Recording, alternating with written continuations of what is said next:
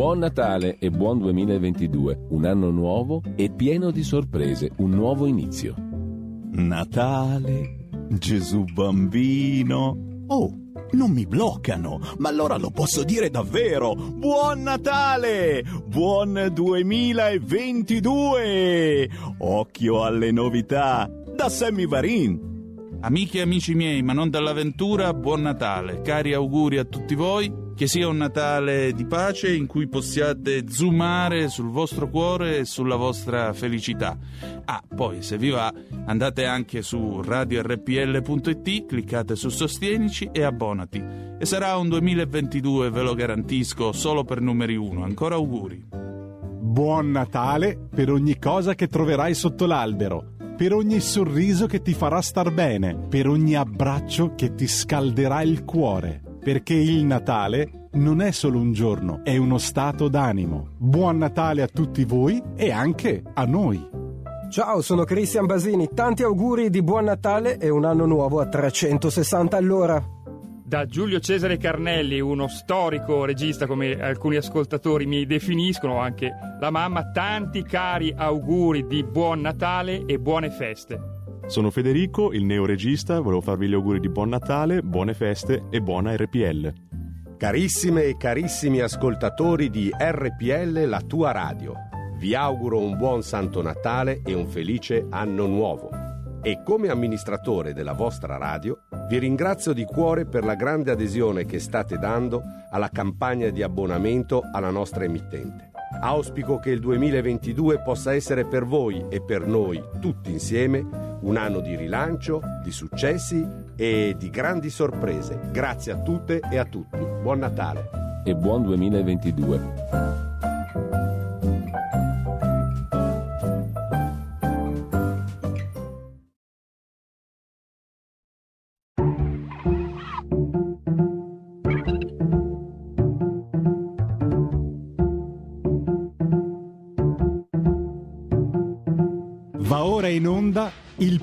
Politico.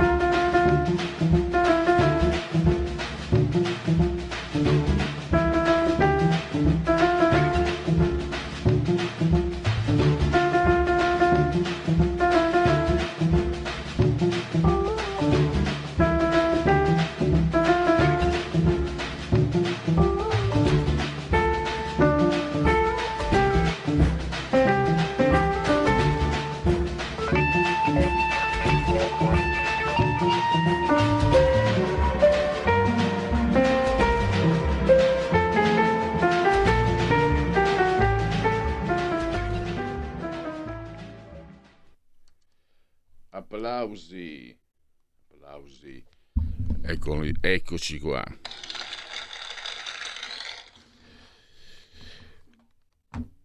Siete sintonizzati su RPL Radio?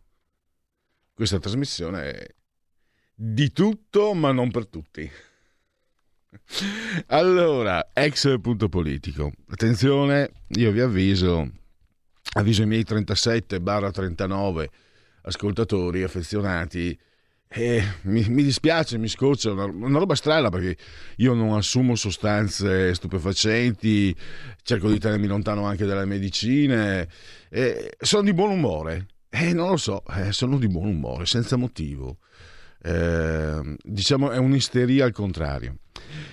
Allora, eh, tratteremo adesso seriamente, tratteremo due argomenti, uno di, di stretta attualità del quotidiano i regali di Natale che ormai sempre di più vengono acquistati online su internet, i rischi che si corrono. e tra poco vi faremo ascoltare eh, i consigli di forse il massimo esperto o, insomma adesso non voglio ehm, rullino i tamburi però è uno dei massimi esperti in Italia di cyber security sicurezza informatica Alessandro Curioni altre volte già ospite.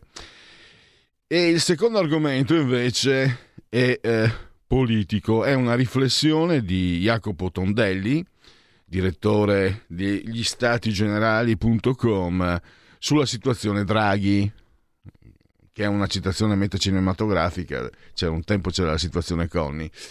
E perché? Perché noi vediamo che ci sono di fatto due partiti. Il partito del PNRR, che vorrebbe Mario Draghi a Palazzo Chigi per sempre, per sempre, come un pontefice, e c'è il partito invece di chi lo vorrebbe al Quirinale, magari senza nemmeno passare di, per il voto perché si sa le votazioni potrebbero protrarsi a lungo, creare squilibri in una maggioranza che è già anomala, eh, già con equilibri precari, però, però eh, sullo sfondo c'è una democrazia, una politica che non può permettersi di, eh, di, di non guidare uno Stato, una nazione, visto che quello è il compito, no? Che, eh, cui, vien, cui, vengono chiamati i politici con il nostro voto.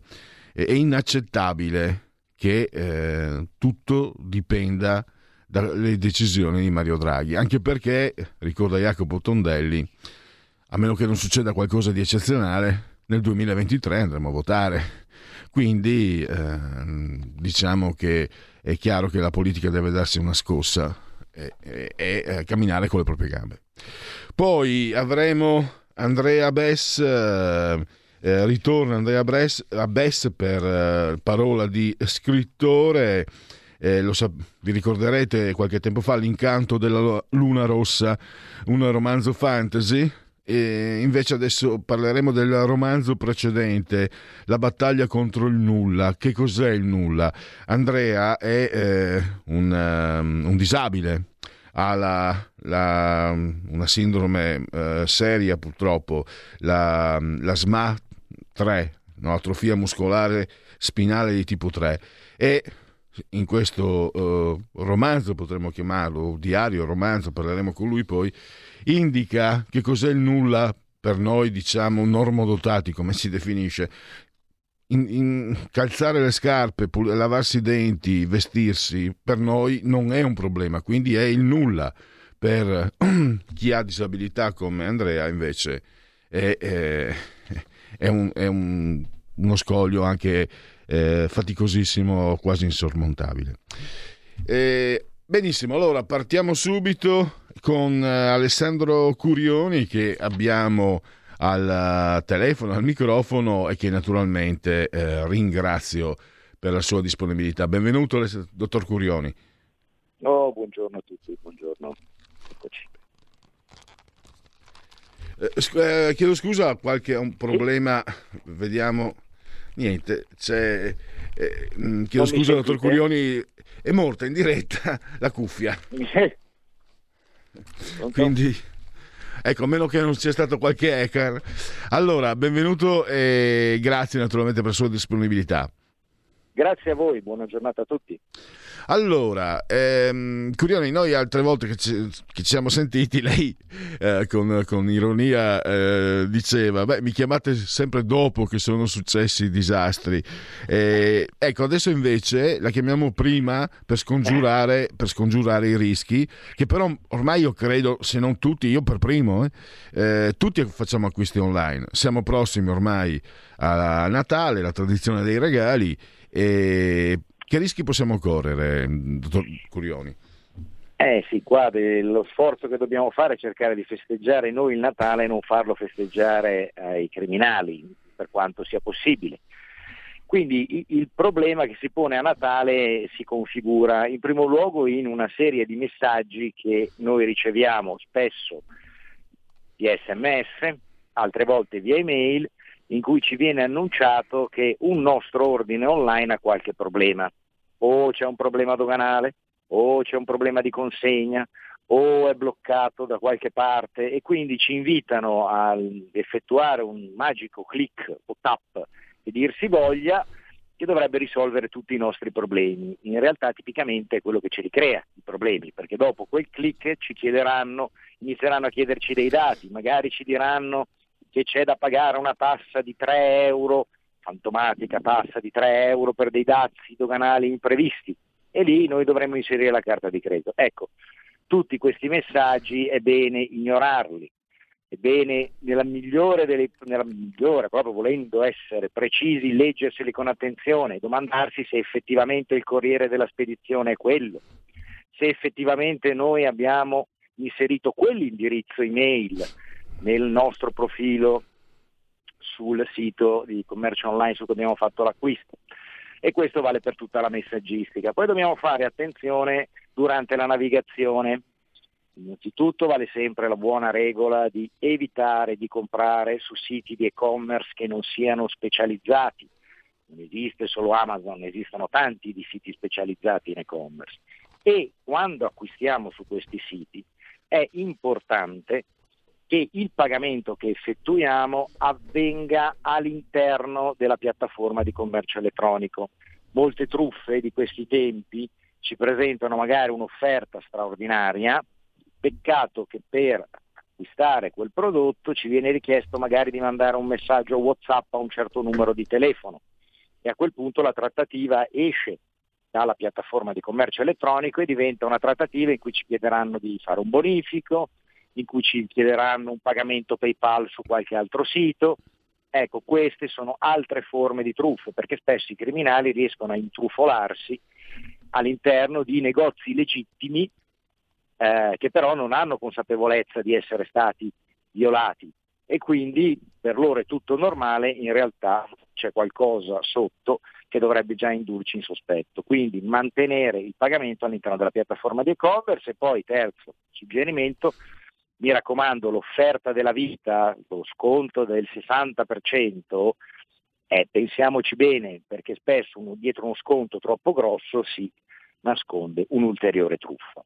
Se già noi facciamo queste tre cose, probabilmente evitiamo almeno un 80% delle truffe natalizie che ormai da anni ci accompagnano per le feste. Tanto mm, questo mi sembra eh, sia anche una linea, eh, chiamiamola editoriale sua, dottor Curioni, cioè quella di comportarsi come ci, come ci comportiamo di regola. No? Se in un negozio vediamo un giubbotto che è al 90% di sconto, stiamo un po' attenti. Cioè, ci, eh, ci viene il dubbio che ci sia un difetto da eh, qualche parte. Esatto, e quindi è stessa cosa. Eh, un altro, mh, mm, i, tra i vari rischi... Eh, per esempio, vorrei restare sulla, sul pagamento. Eh, qualche, qualche, consiglio in più? Di solito si paga con carta di credito o con PayPal? Di solito allora, sì, allora PayPal è un buon sistema di pagamento, uno dei più sicuri. Eh, carta di credito possiamo usare o delle carte di credito prepagate e quindi se anche proprio siamo sfortunati limitiamo le perdite. Alcune banche mettono appunto anche le, a disposizione le cosiddette carte di credito virtuali, quindi anche quelle di fatto delle prepagate che sono come fossero usa e getta.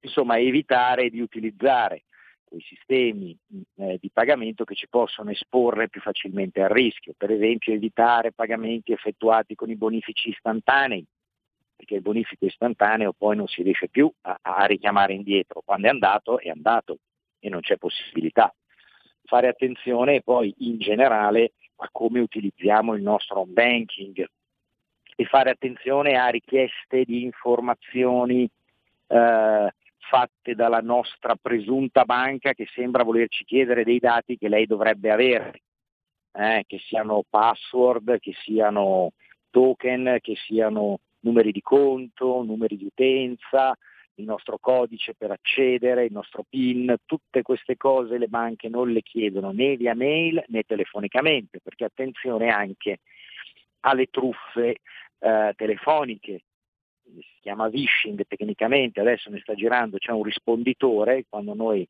riceviamo una telefonata rispondiamo, c'è una voce che ci dice grande occasione Amazon e dopodiché però inizia a parlare di investimenti investite 250 euro oggi e dopo Natale riuscirete ad averne 1000. Ecco, eh, cliccate sul pulsante 1, tappate l'1 e parlate con un operatore. Ecco, tutte queste cose qua sono da evitare.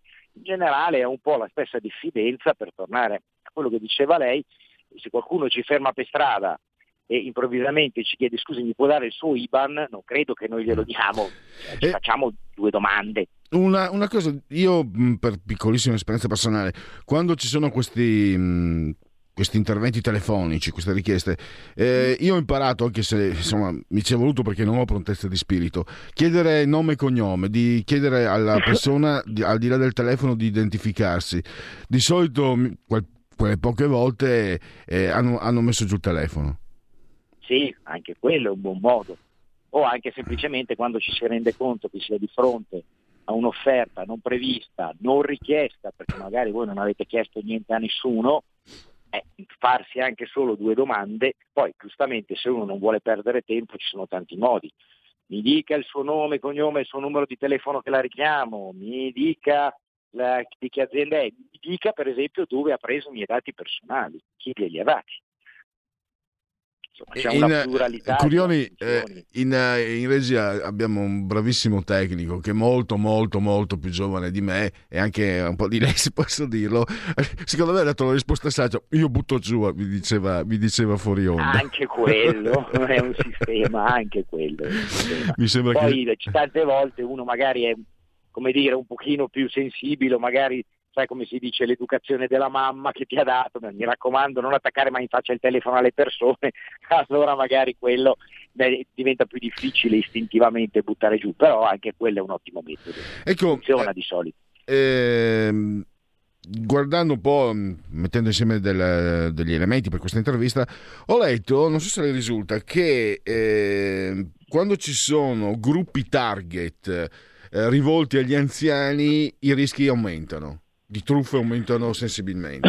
Allora, sì, nel senso che mh, spesso e volentieri si parte dal presupposto, ma questo adesso le dico, po- poi sembrano banalità, per esempio perché spesso si punta sugli anziani, perché eh, il criminale sa che magari l'anziano, oltre a maneggiare magari non tanto bene lo strumento, magari in quel momento non ha gli occhiali e intravede più o meno quello che succede. Sembra una stupidaggine, ma tante volte è così. Io, ci sono stati casi di persone di una certa età, "Eh, non avevo gli occhiali, però mi sembrava e tac, e ho tappato subito.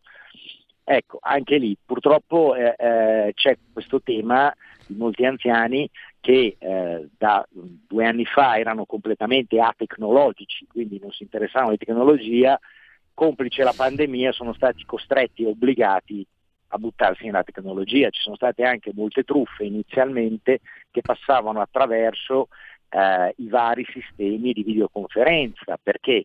Perché ovviamente la persona anziana per vedere i suoi cari ha iniziato a usare Skype, ha iniziato a usare Zoom, ha iniziato a usare eh, vari sistemi, Meet di Google e ovviamente i criminali che come sempre sono molto informati e fanno delle politiche di marketing molto attente, sapendolo ci sono state diverse campagne di phishing, quindi di messaggi truffaldini indirizzate proprio che sembravano provenire da diversi operatori che offrivano servizi di videoconferenza. Eh, Ma- ahimè, purtroppo bisogna stare attenti a tutto. Ecco, una curiosità eh, mia, che una domanda che, che- che rischia di essere anche veramente ingenua o banale o stolida. E corriamo più rischi se ci muoviamo con eh, lo smartphone, con l'iPhone o con eh, il computer portatile o, o PC? Ma diciamo che più o meno la Stavo pensando, stavo pensando agli antivirus anche, questo stavo pensando. Allora, gli antivirus ci sono sia per smartphone eh, che per eh, computer. Diciamo che eh, più che altro, ahimè, eh, ehm, ci sono delle proporzioni anche in questo caso che dipendono dalla diffusione. Tante volte mi fanno la domanda è più sicuro l'iPhone o più sicuro la- eh, i telefonini, and- gli smartphone Android. In realtà eh, la differenza è che Android è più o meno installato sull'87% dei telefoni e sul restante 13 c'è l'iPhone, quindi se pensiamo ai malware c'è l'87% dei malware per Android e il 13% per iPhone. Ma non eh, è, è come domani se si dovessero invertire le percentuali si invertirebbero anche le percentuali di malware, come tanti anni fa si diceva eh, i- i sistemi Linux o Apple sono immuni dai virus informatici, no, non è che sono immuni, è che sono talmente pochi che i criminali non, non sprecano tempo a fare tanti malware per questo tipo di prodotti, anche se, attenzione, però non dobbiamo mai avere la falsa convinzione che quel dispositivo sia sicuro, perché ce ne sono pochi perché eh, come dire, la sfortuna ci vede bene, eh, se, la, se, la, fortuna non ci vede tanto bene, la sfortuna invece ci vede benissimo. Quindi anche quel falso senso di sicurezza che possiamo avere noi, dice ma tanto io ho questo telefono, ho questo computer ed è immune dai virus e dai malware, non è vero, ci sono anche per quelli. Quindi in generale eh, eh, dobbiamo sempre pensare che adesso per esempio stanno crescendo di molto i malware per gli smartphone, perché gli smartphone sono più dei computer e quindi c'è la proporzione, il mercato criminale segue il mercato normale.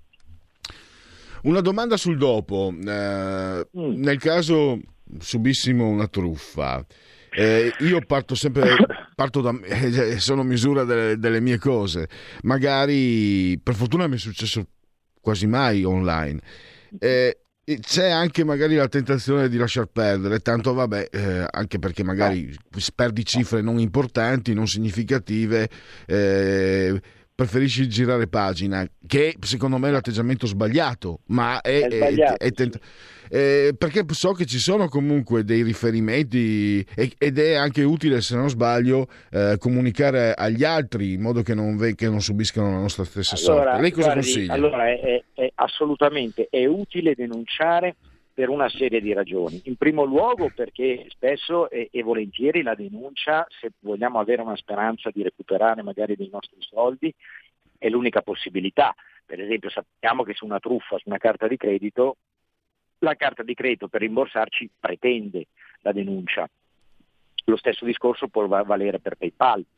Eh, ehm, aggiungiamo poi che è sempre bene avvisare attraverso i propri canali, quelli che si possono raggiungere, qualora si sia state vittime di un particolare tipo di truffa in modo tale da allertare le persone che conosciamo. Adesso noi comunichiamo un sacco di cose per mezzo dei social network, potremmo anche comunicare queste cose.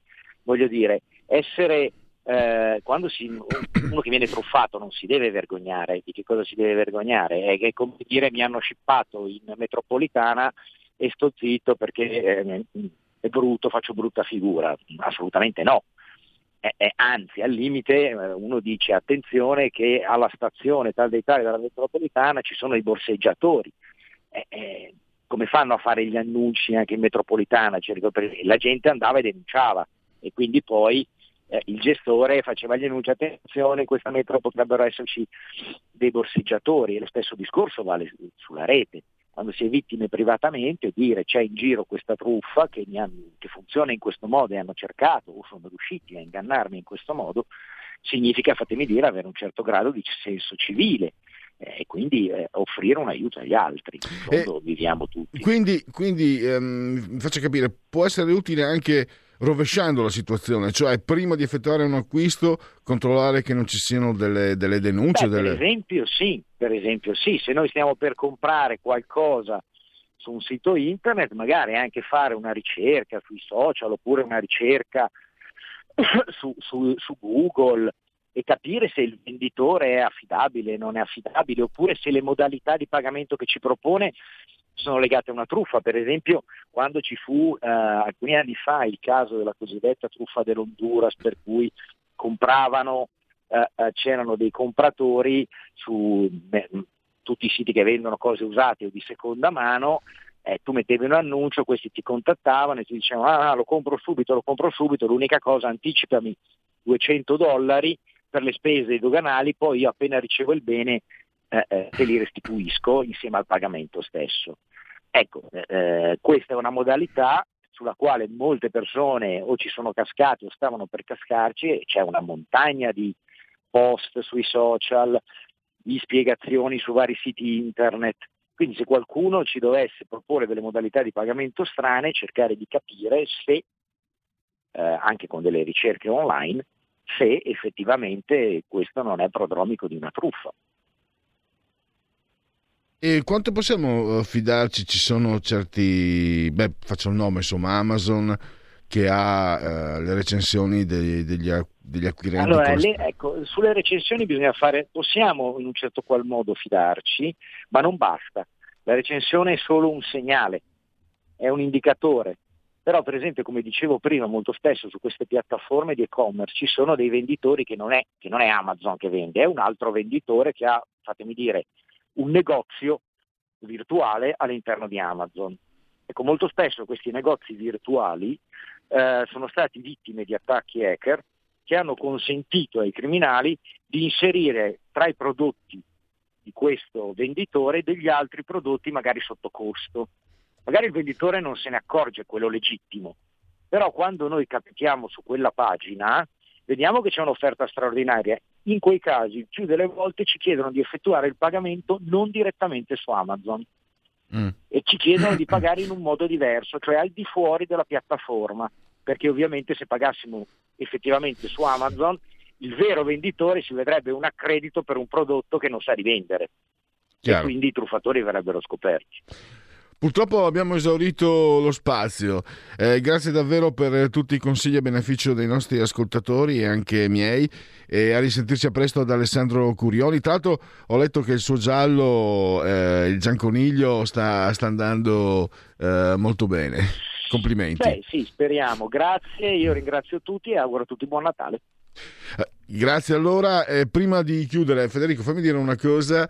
Io ho un'esperienza pluridecennale come acquirente online e devo dirlo perché è giusto che lo dica.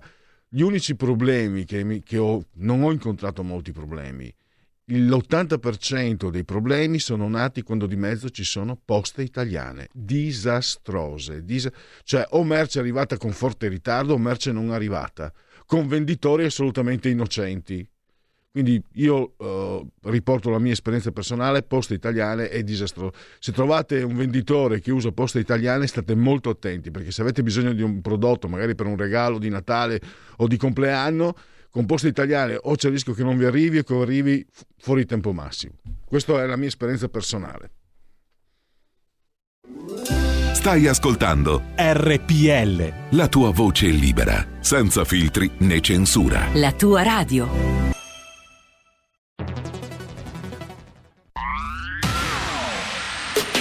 La radio si modifica, semplifica, da plus la musica purifica. Dove vuoi, dove vuoi, con chi vuoi, rilassati e vai. La digital radio non ti molla mai. Mi abbandono in questo viaggio, digitalizzo la frequenza con il suono che non spasso. Se penso a prima non ci credo, yo. Da plus è la svolta, qui lo dico e qui lo spiego.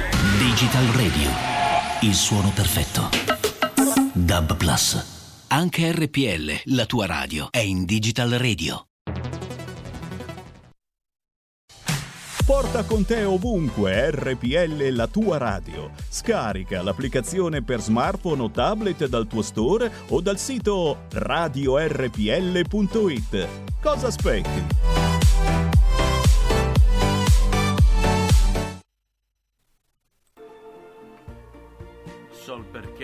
Non siamo più sull'FM non vuol dire che tu non ci possa ascoltare in DAB sul 740 del digitale terrestre. Sol perché tu non hai scaricato l'app, nulla vieta che tu ci possa vedere e ascoltare su radiorpl.it, la nostra pagina Facebook o YouTube. E se vuoi far parte della cozza, Niente ti impedisce di andare su radiorpl.it, cliccare su Sostienici e poi abbonati. Parola di Donna Spreno Monopoli, eh? RPL, Born in 2021. Di fronte all'ovvietà.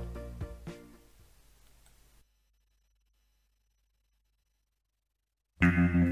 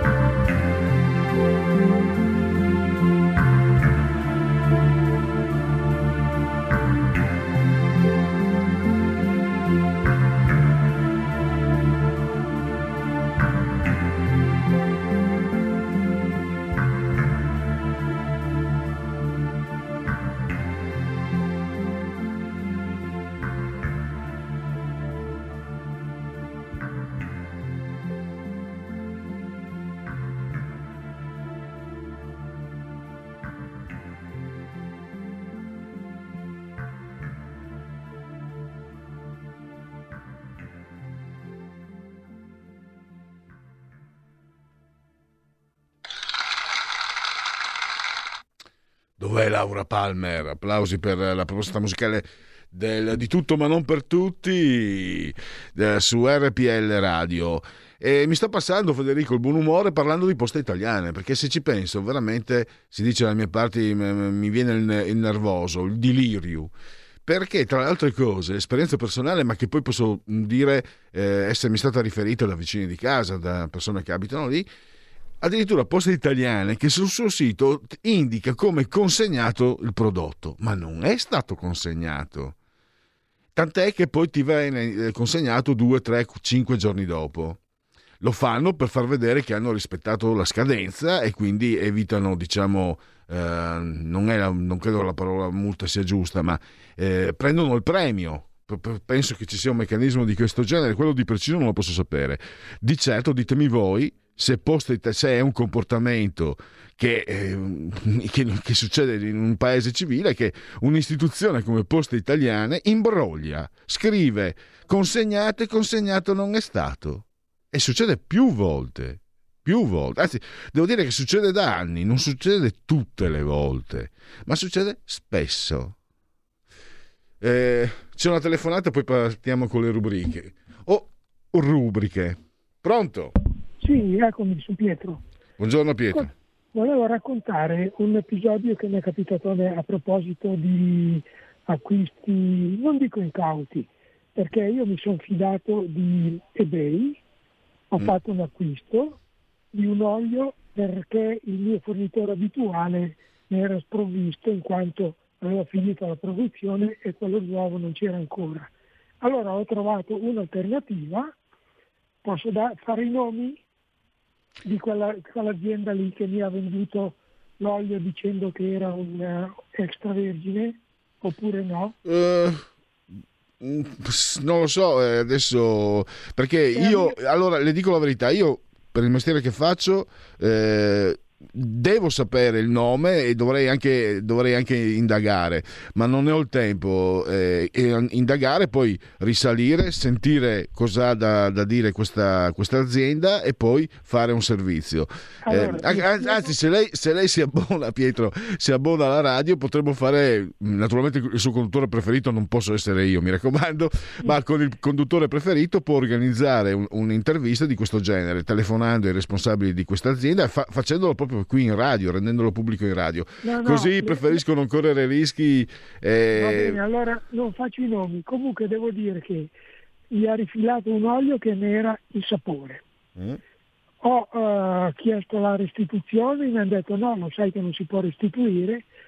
Devo dire che eBay correttamente mi ha rimborsato al posto del, del venditore. Io l'olio ce l'ho qui e ho detto cosa ne faccio? Io non mi fido di far da mangiare con quella roba lì. Comunque, volevo, siccome non sono molto, molto esperto sui social, le post e compagnia bella, io eh, lo dico con la radio. eBay è stato correttissimo, mi ha rimborsato, io ho preso un olio che non sa di olio, proprio il sapore. E mi assumo la, respons- la responsabilità se dico il nome di quel venditore che era su eBay, che io mi sono anche fidato dalle recensioni, per cui non mi fido più neanche di quelle, perché ti dicono ah, un prodotto buonissimo, una cosa, il sapore. va bene Lo Eh, dico il nome o no? no, Va bene. Va bene.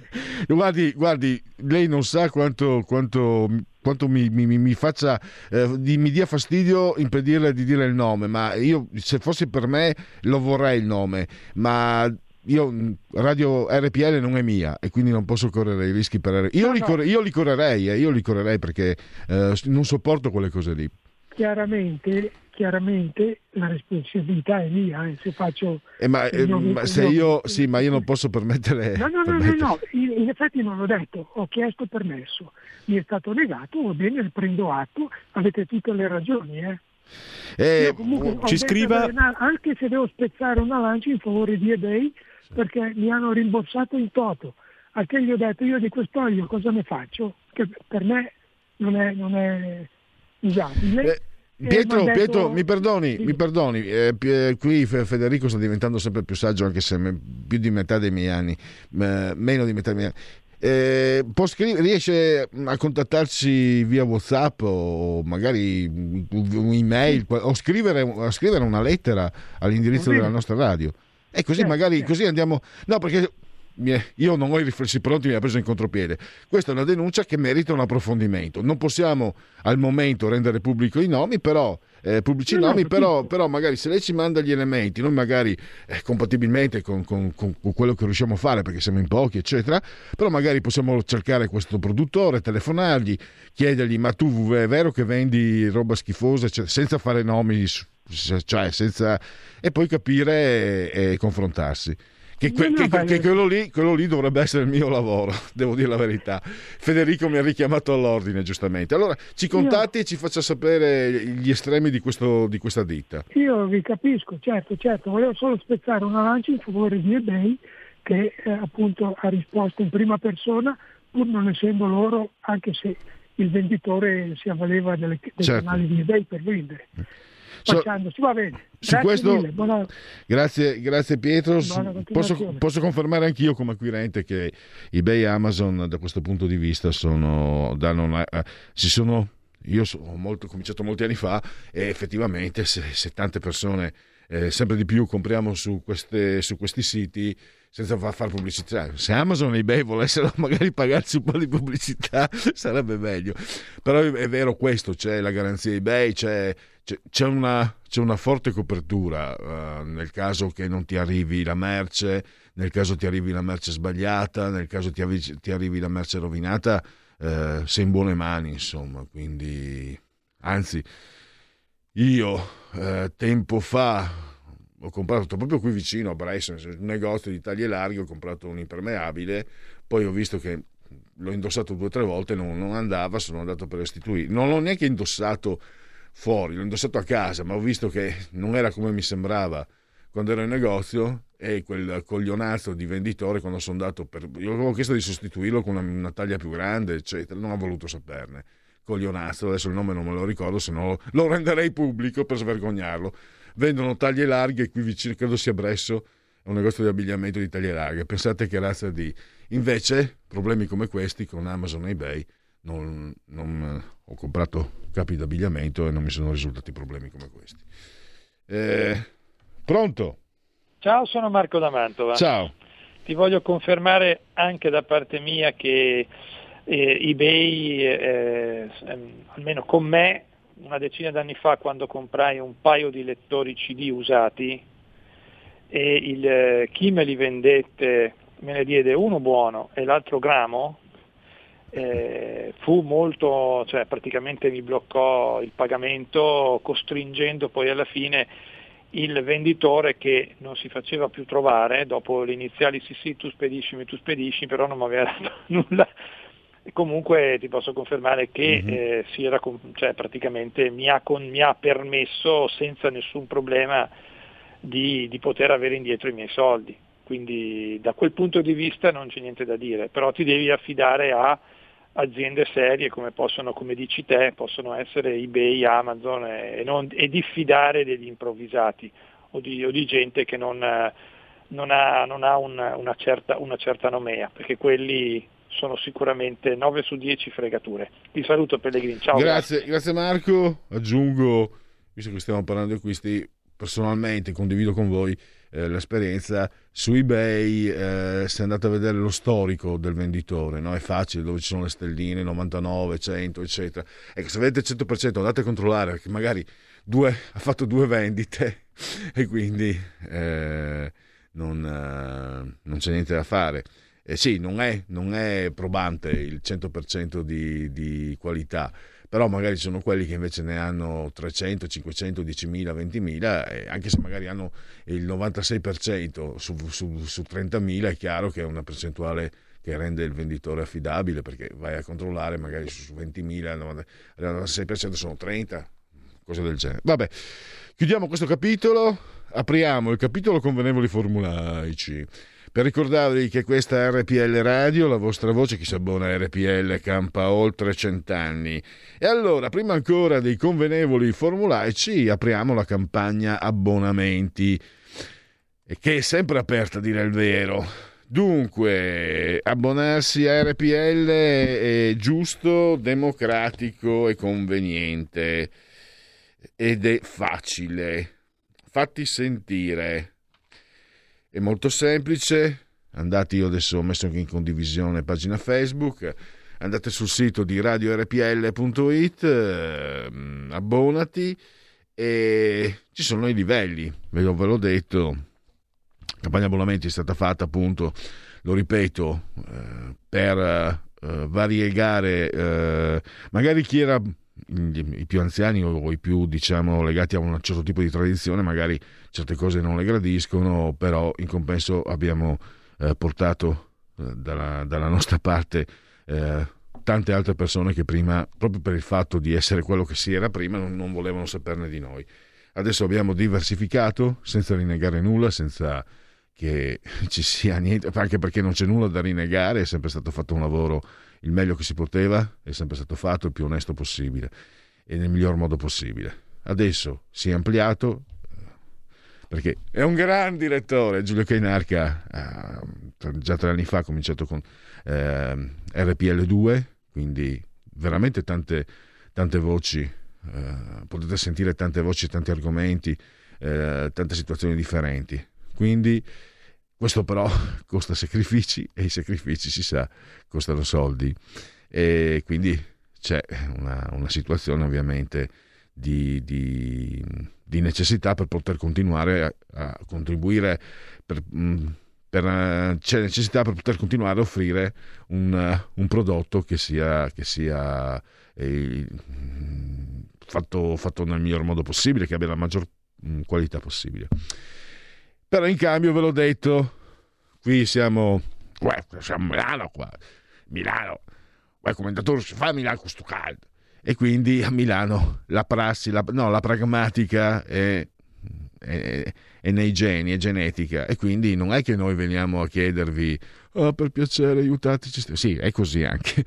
Però veniamo a offrirvi, facciamo un baratto. Quindi voi vi abbonate e noi qualcosa in cambio ve lo diamo. Eh, quindi eh, vi diamo lo spazio, vi, diamo, vi, di, vi, offriamo voi stessi, cioè la possibilità di far sentire la vostra voce, la vostra opinione, i vostri pareri. Poi per chi magari verrà anche in studio, ma no, non solo, non è necessario essere con Skype, magari se, se, se fate il livello creator, se mh, mm, vi abbonate col livello creator, cioè 40 euro mensili, e con la possibilità di organizzare eh, una conduzione insieme al vostro conduttore preferito, un'intervista insomma, no? E magari se non siete qui in Milano Lombardia, siete un po' lontani, con Skype si può fare, o semplicemente anche per telefono, insomma, però avrete anche la possibilità volendo di farvi vedere. Eh, cosa per esempio che sottoscritto non, non sente nel, nella maniera più totale, Beh, anzi a me non mi si vede, io non mi farei neanche sentire, ma ho un affitto molto alto, eh, questi sono affari miei. E dico, questo appunto è uno spazio che vi viene dato eh, in cambio appunto del, del vostro abbonamento. E, e, e, lì non solo, non, mettiamo, non mettiamola solo sul fatto di che, che, per carità piace a tutti far sentire la propria opinione. Qui sceglierete voi l'argomento, insieme al conduttore ovviamente, no? perché altrimenti sarebbe la radio autogestita. L'autogestione non fa parte della, diciamo, delle, eh, delle, radici culturali, politiche degli ascoltatori di questa radio. E quindi insomma, sceglierete l'argomento, sceglierete insieme a lui l'ospite, le domande, eccetera. Quindi parteciperete parteciperete nella costruzione e nella conduzione della, di una trasmissione. Non mi sembra sinceramente che sia poca cosa. Altri non so se lo, non mi sembra che altri offrano un'opportunità di questo tipo. 32 euro, scendiamo un po' di soldi, questa è quella che io chiamo, si chiama livello conduttore, io lo chiamo il microfono dalla parte del manico. Lì potrete in, fa, condurre un'intervista insieme eh, al vostro conduttore preferito.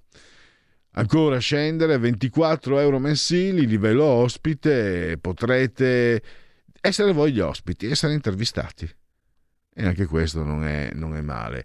16 euro mensili, 100 secondi, una clip vostra di 100 secondi, lo ripeto, sono tanti, non sono pochi come, come eh, magari qualcuno potrebbe obiettare, sono veramente tanti. E lì dite la vostra. Dite, dite la vostra che io penso la mia. lo speaker corner. Infatti si chiama angolo speaker corner. E in conclusione, per chi vuole comunque eh, sostenere, c'è il livello editore, 8 euro, in questo caso avrete il vostro nome e cognome nel grande libro degli editori di RPL Radio. Allora, vediamo un po'. No, vendere non è... Eh, l'ho fatto, sì, sì, sì. Quando ero ragazzino, appena lasciati gli studi per qualche mese, andavo a vendere i primi ferri da stiro con la caldaia in motorino. e non sono un gran venditore, però qualcuno sono riuscito comunque a venderlo, dai. E, quindi, e tra l'altro era, era, difficile, a parte andare in giro il motorino e presentarsi il motorino, ma mh, mm, diciamo che grosso modo avendo sempre avuto la faccia del bravo ragazzo, quindi magari un po' di fiducia, qualcosina. Eh, erano molto costosi all'epoca, erano costosissimi, quindi era, era arduo, anche perché erano i primi. Eh, andiamo avanti. Andiamo con la. Andiamo con. Uh, dite la vostra allora. Dite la vostra, che io penso la mia. Il telefono, la tua voce, allo 02 6620 3529. Anche al numero di WhatsApp 346 64 27 756. E qui, e qui un po', è un po' dove, dov'è il foglio? L'ho perso, l'ho perso perché arrossisco, arrossisco per questo dite la vostra che io penso la mia al telefono, la tua voce. Allora, vediamo un po'. Ma sai che non lo trovo più? Dove è finito, dannazione? L'avevo... Perché insomma, insomma, insomma, c'è una influencer negli Stati Uniti che ha anche un cognome italiano, Matto, eh, Eccolo lì, me lo, magari me lo metti in condivisione così lo leggo, dal, lo leggo dallo schermo se, me lo metti, se riesci a metterlo in condivisione. Che eh, guadagna 40.000 erotti euro al mese vendendo. Cosa vende? Ah, non riesci a farmelo sullo schermo. No, allora vediamo un po' se, se su Skype. Eccolo qua. Grazie Federico.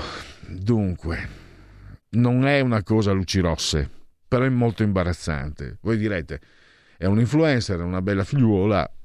Eh, è facile, cosa vuoi che venda? Eh? Siamo dalle parti del Trawai più antico del mondo. Eh no, eh no. Aiuto, io, mi viene... Rido perché sono... Io non arrossisco perché sono di, di, di, pallido sempre di carnagione. Ma... Vende le sue scoregge in un barattolo!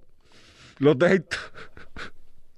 Influencer diventa ricca guadagnando 45.000 euro al mese, 45.000 euro a settimana, vendendo le sue scoregge in barattolo. Non pensavo ieri, quando, quando l'ho, l'ho anche pubblicato sul profilo Facebook ieri sera, quando la notizia l'ho verificata, dovrebbe essere vera, è vera. Quando l'ho verificato, verificato, non mi ha fatto imbarazzare tanto come adesso parlarne in pubblico. E se qualcuno si sente magari in questo caso accolgo anche magari qualche contumeglia perché sono qua un po' borderline. Queste sono cose che eh, sconfinano un po' con, con uh, la, la, la, la, volgarità e allora la mia modesta proposta a in Italia un comico, vendendo i suoi vaffanculo, ha guadagnato un governo. B. Se ci riuscite, provate voi a immaginare chi può averle comprate e pagate.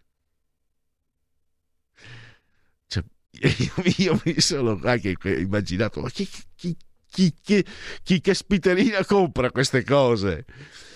Eh, C. Vale anche per la fiatella d'aglio? chiedo per un amico. D. Ferragni, ti impara! E. La famosa bolla speculativa. Miserabile gioco di parole del quale mi vergogno. Ma eh, insisto perché F. Fragrance de cul numero 5. Figata. G. Oggi Piero Manzoni diventerebbe più ricco di Bezos e Gates messi insieme.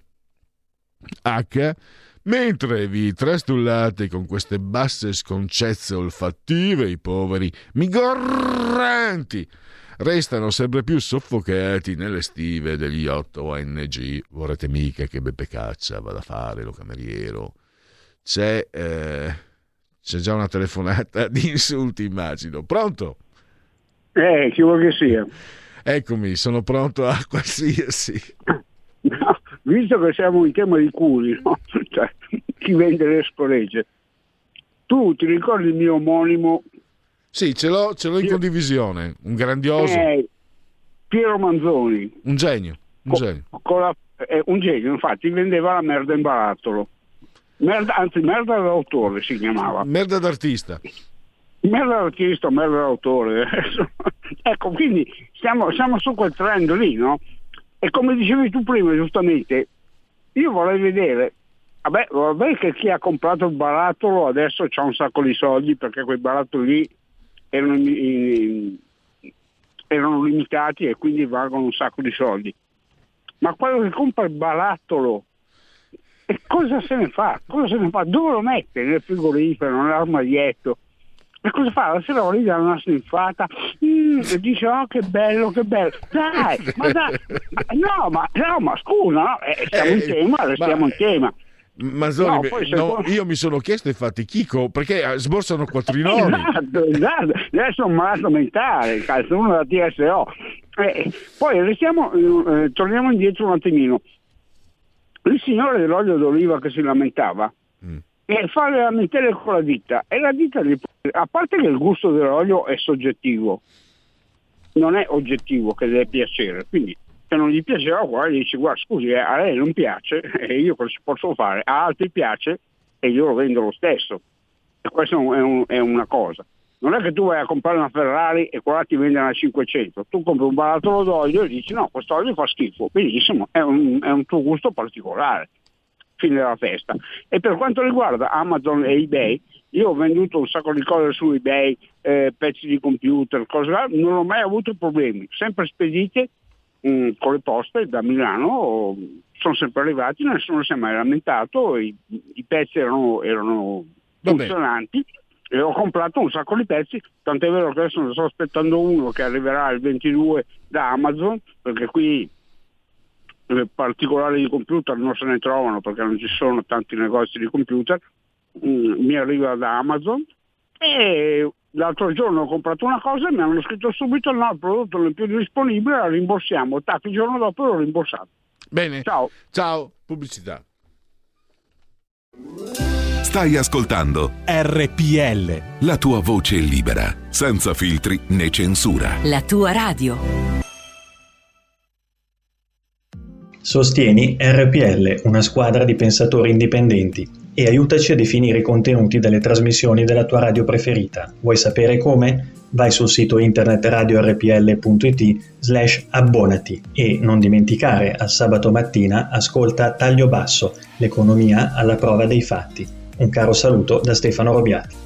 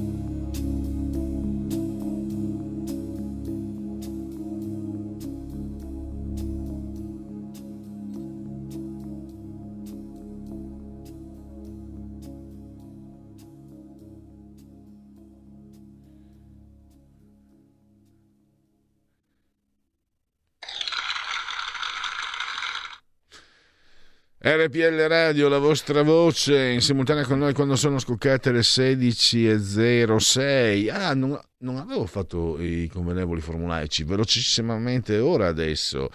Insieme al grande Federico, al sottoscritto Pellegrin Pass, in simultanea quando sono scoccate le, le 16.06, eh, Federico ed io siamo sospesi a 11 metri sopra il livello del mare, con temperature che narrano di 24 gradi centigradi sopra lo zero interne, 7,5 esterne, 78% l'umidità, 1029,4 in millibar la pressione. Eh, il tutto nel vigesimo settimo giorno di Frimaio, mese del calendario repubblicano per i gregoriani. Eh, mancano 14 giorni alla fine, per tutti è un venerdì Vinars 17 di settembre, Vixi. Eh, anno domini 2021-2021 che dir si voglia. Abbraccio fortissimo come sempre, più di sempre ancora, alla signora Angela, alla signora Clotilde, alla signora Carmela. Loro ci seguono dal televisore. È molto facile, basta comporre sul telecomando il numero 704. Questa è la sequenza 704 740. Naturalmente in numerosissimi ci seguite anche cullati dall'algido suono digitale della Radio DAB e anche grazie all'applicazione iOS Android dal tablet, dal uh, mini tablet, dall'iPad, mini iPad, dall'iPhone, dallo smartphone, dalla Fire Television, dalla Fire TV. Alexa, accendi RPL Radio. Passaparola, ne saremo riconoscenti. Poi su internet, più che mai su internet, dal portale del quotidiano La Verità, su YouTube e dal portale di RPL Radio. Quindi che eh, vi permetterà anche di, mm, di abbonarvi a questa emittente con estrema facilità. Eh, allora, velocemente, fammi leggere prima, tra poco avremo Jacopo Tondelli, parliamo di Mario Draghi, come i film di Fantozzi. Ma scusi lei, sei un'amica comunista? No, comunista proprio, direi di no. Diciamo medio progressista. Che genio Paolo Vidaggio. In condivisione ho messo Piero Manzoni, geniale. Eh, lui, la merda eh, d'artista, la merda d'artista, l'ha portata al museo però. Allora, eh, vediamo un po'. Eh, il problema è che normalmente le truffe avvengono per poche centinaia di euro, per le quali o sei un avvocato e quindi la pratica non ti costa nulla, oppure non ne vale la pena, a meno di volerne fare una questione di principio. Casualmente le telefonate di fantomatiche società di trading online che ricevo mi chiedono sempre un versamento minimo di 250 euro con bonifico da farsi, da farsi su un conto dove non li recupererai mai. Ovviamente attacco senza neanche dargli corda. Ma quale denuncia? Mia madre è stata truffata da un Sinti, fatto denuncia ai carabinieri, è passato un anno e mezzo, nessuno ci ha mai filato, anche se alcuno in, un, in uno dei loro campi ne hanno arrestati una ventina. Guarda su AliExpress e su molti sui vari eBay internazionali trovi la scritta We non ship to Italy, non, non si compra dall'Italia. Eh, questo è Andrea Torino che saluto. Poi, non per difendere poste italiane, mia moglie spedisce per vendita online in tutta Italia con poste italiane a parte i costi notevolmente inferiori rispetto a un normale corriere e consegne rapidissime in tutta Italia, tutte isole comprese, rarissime volte si sono persi dei pacchi. Alberto, eh, per inciso, poste italiane lavora con SDA. Eh, Alberto, giustamente, io ho detto la mia infelice esperienza come acquirente con poste italiane, adesso sono, sto aspettando in ritardo due, sono già in ritardo con poste italiane. Io questa esperienza comunque, eh, eh, diciamo, più voci ascolt- ascoltiamo, più avremo modo di, di farci un'idea. Eh, Mary, che schifo. sul, sul, Mary, eh, no, scusate, sono io che devo scusarmi che per il dite la vostra forse sono andato un po' borderline, quindi hai, hai, il, tu, hai il, diritto di, di, esprimere la tua contrarietà. E Carlina, in realtà li hanno comprati tutti i Novax per la prossima manifestazione nazionale. Ti immagini 8 milioni di barattoli aperti contemporaneamente? Ma i Novax ti è adesso sono, sono, sono eh, velenoso e bisbetico. I Novax non hanno bisogno di comprare siffatto prodotto per esprimere identici e medesimi contenuti. Brrr, adesso verranno giù le maledizioni. Invece parliamo di Mario Draghi, lo facciamo con Jacopo Tondelli, direttore di gli Benvenuto direttore, grazie per essere qui a disposizione degli ascoltatori di RPL Radio. Grazie, grazie a voi come sempre per gli inviti e l'ospitalità. Allora, eh, Mario Draghi sugli scudi, eh, tutti ne parlano, ci sono sostanzialmente, io riprendo il tuo, il tuo articolo, eh, Jacopo, due partiti sostanzialmente, quelli che lo vorrebbero a vita a Palazzo Chigi e quelli che lo vorrebbero al Quirinale magari senza nemmeno passare per il, per il via, cioè senza nemmeno votare, andare alle elezioni, così è meglio che non litighino quelli che, fanno, che, questa, che compongono questa maggioranza molto precaria e molto, e molto anomala.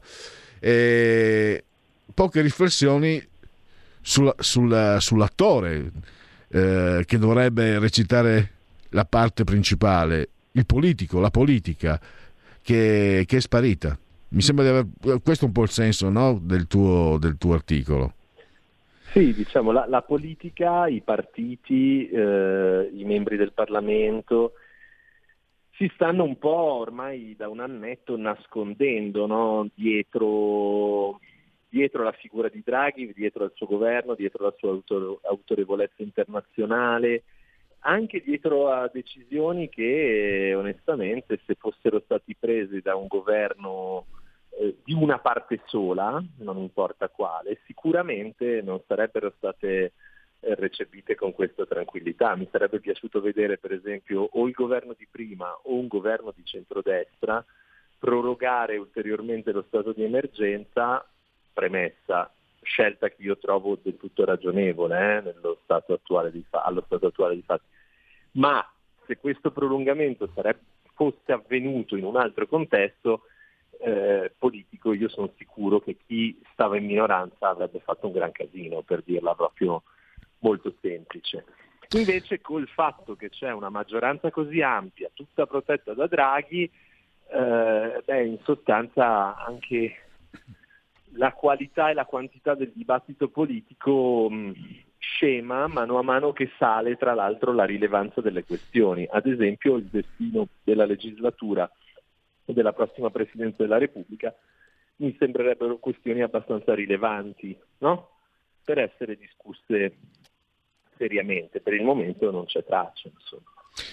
Mm. Anzi, si dice senza Draghi siamo rovinati. Ecco. Senza, Draghi vuol dire senza Draghi in particolare a Palazzo Chigi, cioè chi vuole lasciarlo lì, pensiamo a Confindustria, alcuni pezzi di politica, chi vuole lasciarlo a Palazzo Chigi dice senza di lui perdiamo tutti i soldi del PNRR. Se è così è giusto perderli, perché se un paese, una democrazia comunque consolidata, non è in grado di sopravvivere a un governo nato evidentemente in maniera emergenziale, in un contesto emergenziale, nell'anomalia di un governo in cui ci sono dentro tutti insieme, anche quelli che avevano giurato che mai sarebbero stati insieme, si sono insultati fino a un minuto prima, beh, allora vuol dire che questa, questa democrazia, non so, deve fare i conti con se stessa prima che con i soldi dell'Europa. Eh, possiamo dire, mh, direttore, che comunque il prestigio che vediamo, insomma, poi da tutto il mondo arrivano approvazioni. La Merkel che dice invidio l'Italia, sono cose che nessuno pensava.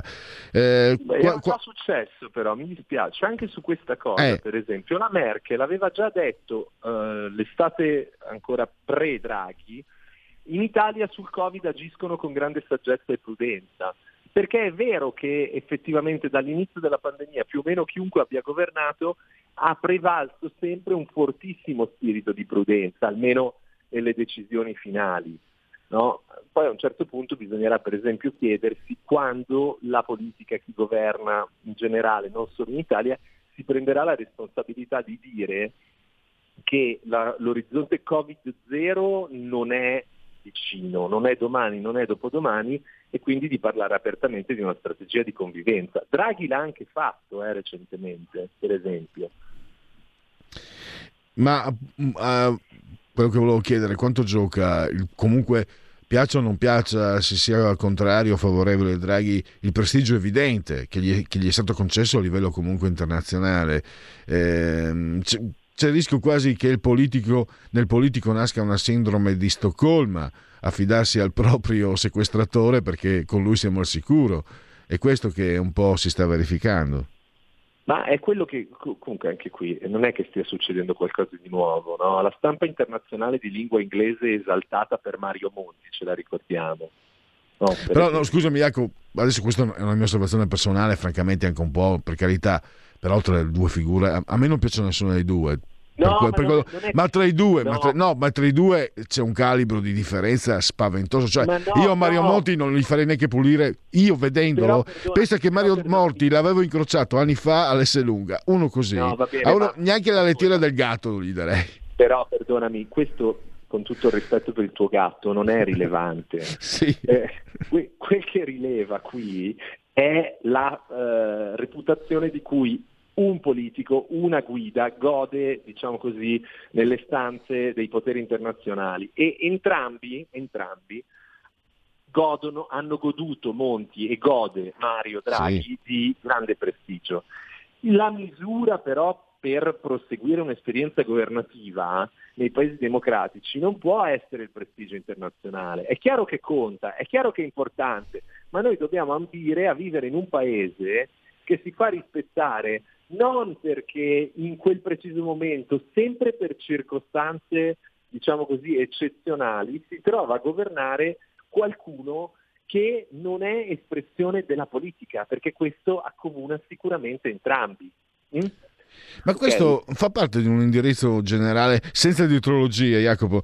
Eh, il fatto di preferire i tecnici, cioè non c'è nessun politico a livello mondiale. Hai visto anche, stai vedendo anche tu con Biden cosa sta succedendo. L'unica è stata la Merkel negli ultimi vent'anni, eh, l'unica Sì, bene, figura ma, politica. eh, perdonami, perdonami, Si preferiscono i tecnici. Biden, Biden non godrà di grande reputazione, probabilmente eh, la, la sua esperienza politica finirà in un insuccesso, ma al suo posto a fare il Presidente degli Stati Uniti ci andrà un altro politico, ragionevolmente di un altro colore politico, se così andrà. No, ma, Cioè, ma io- la, mia, la mia domanda, visto che eh, Trump è stato investito e Biden non viene neanche protetto, cioè non c'è la tendenza a preferire quasi il tecnico, Ge- il generale, generalmente. l'Italia a preferire il tecnico, non mi sembra che ci sia la tendenza nel mondo. È una cosa che capita solo da noi, che a governare debba continuamente arrivare un, cioè nei momenti di crisi improvvisamente la politica si autosospende e si consegna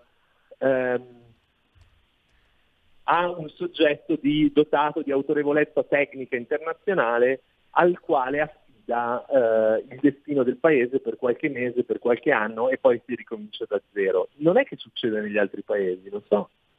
Ti vengono in mente altri paesi europei, per esempio, in cui al governo e a capo del, del governo e dello Stato non ci siano dei politici? Io non, non ne conosco. Sì, beh, eh, questo, questo è incontrovertibile.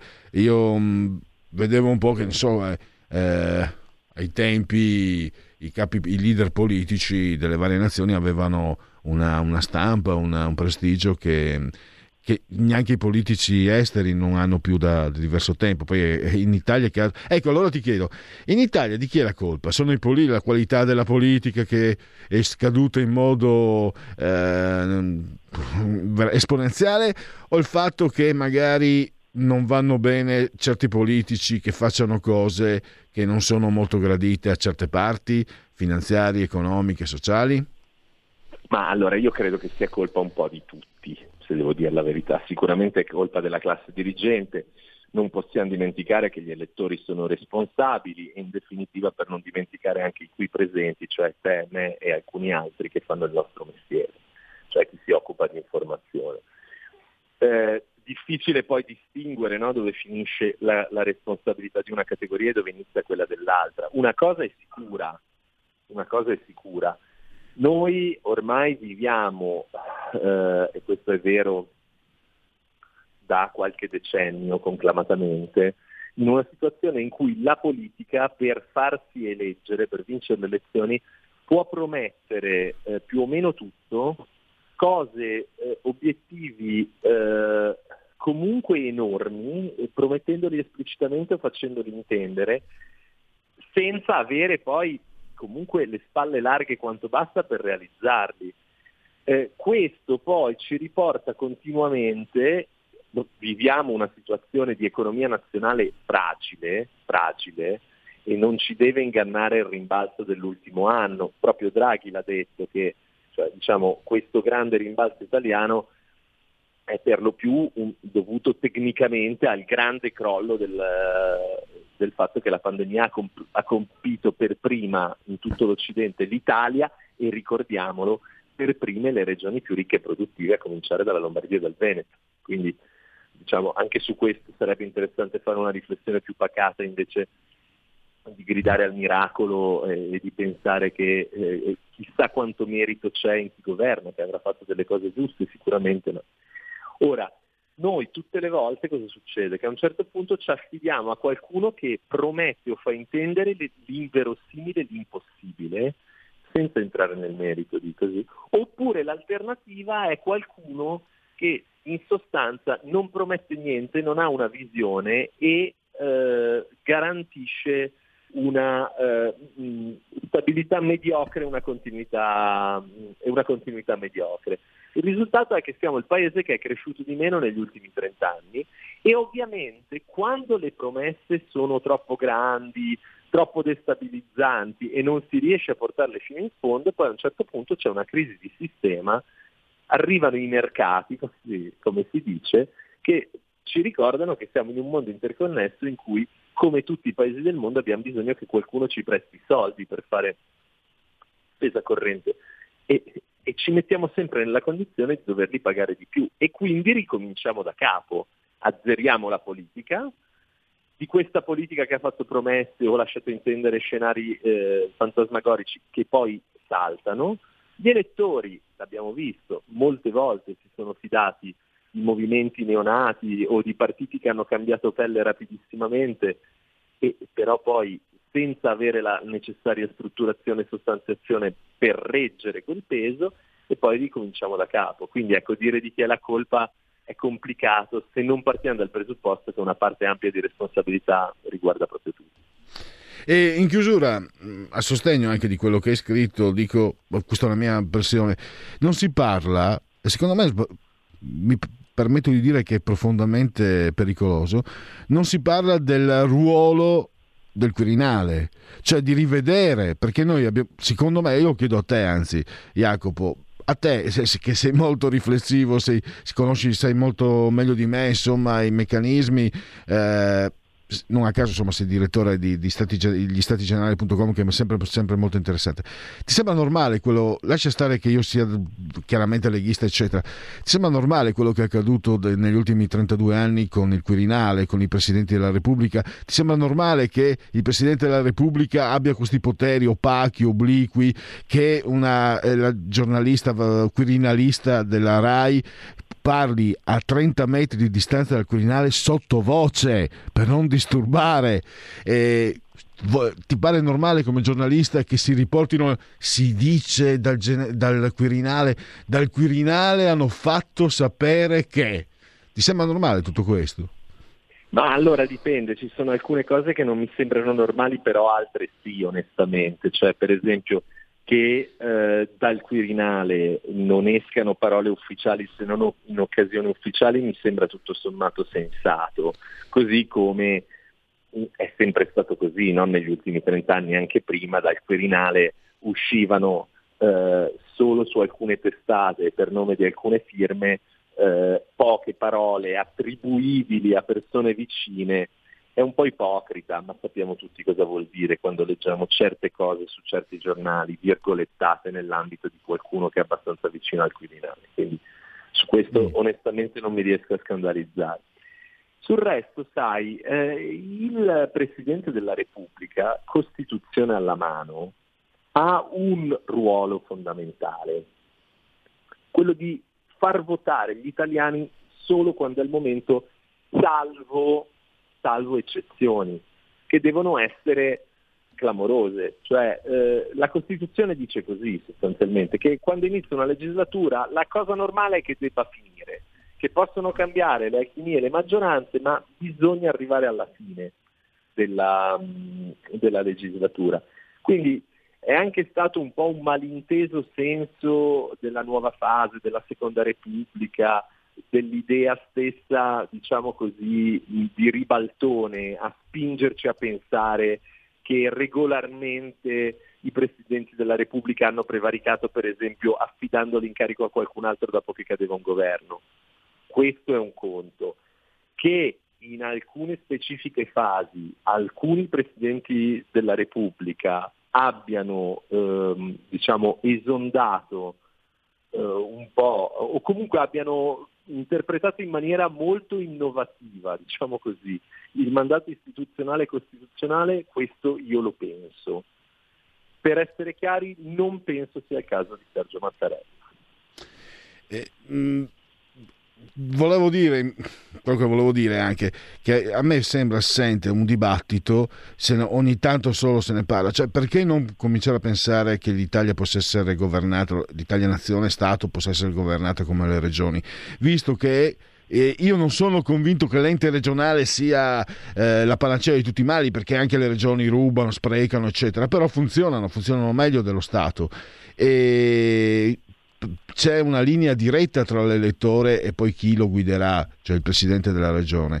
A me sembra che. Guarda, sì, però questa cosa è vera nella misura in cui stiamo su territori omogenei e con competenze precise. L'elezione diretta del Presidente del Consiglio, sostanzi- perché è di questo che stiamo parlando, sì, sì. sostanzialmente non esiste da nessuna parte in Europa. Okay? Cioè, questa cosa non c'è. Ehm, almeno nell'Europa continentale. Farei una riflessione diciamo, su meccanismi che sono così mh, apertamente innovativi rispetto anche alla nostra storia e alla nostra tradizione. Altro, altro è dire che si debba di più già adesso a strutture istituzionali inalterate rispettare di più e meglio la volontà degli elettori e la dignità della politica. Insomma, non è accettabile, su questo sono d'accordo con te, che le promesse eh, sulle basi delle quali si viene eletti e le premesse di alleanze, eh, di assonanze o di discordanze tra partiti che vengono proclamate fino al giorno prima delle elezioni siano disattese il giorno dopo e magari più volte durante la stessa legislatura. Questo di sicuro non è accettabile questo di sicuro non è accettabile e fa male alla politica. Bene, anzi male perché purtroppo abbiamo terminato il tempo e ti ho trattenuto eh, parecchio, ma è stato davvero molto, molto, come sempre, molto interessante ascoltarti.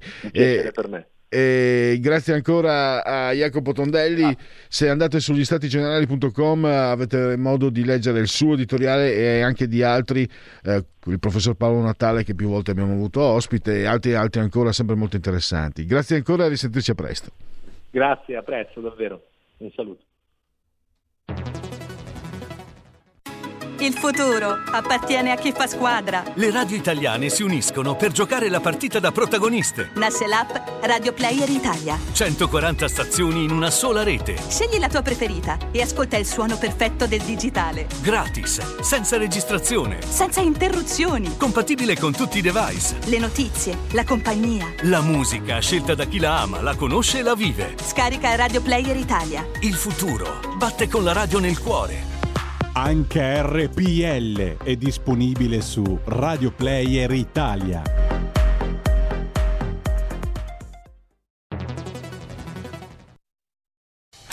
Porta con te ovunque RPL la tua radio. Scarica l'applicazione per smartphone o tablet dal tuo store o dal sito radiorpl.it.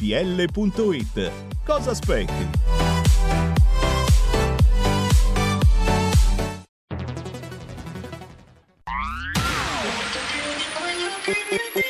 Un suono così non l'hai mai sentito baby. Da Plus molto più di quello che credevi. Programmi, musica, multimedialità.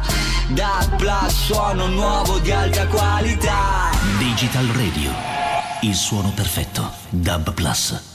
Anche RPL, la tua radio, è in Digital Radio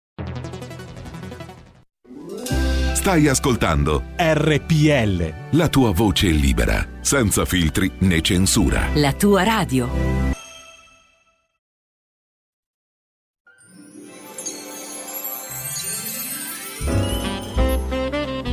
Più che mai quest'anno buone feste, buon Natale, buon anno nuovo a tutte le ascoltatrici e a tutti gli ascoltatori di RPL.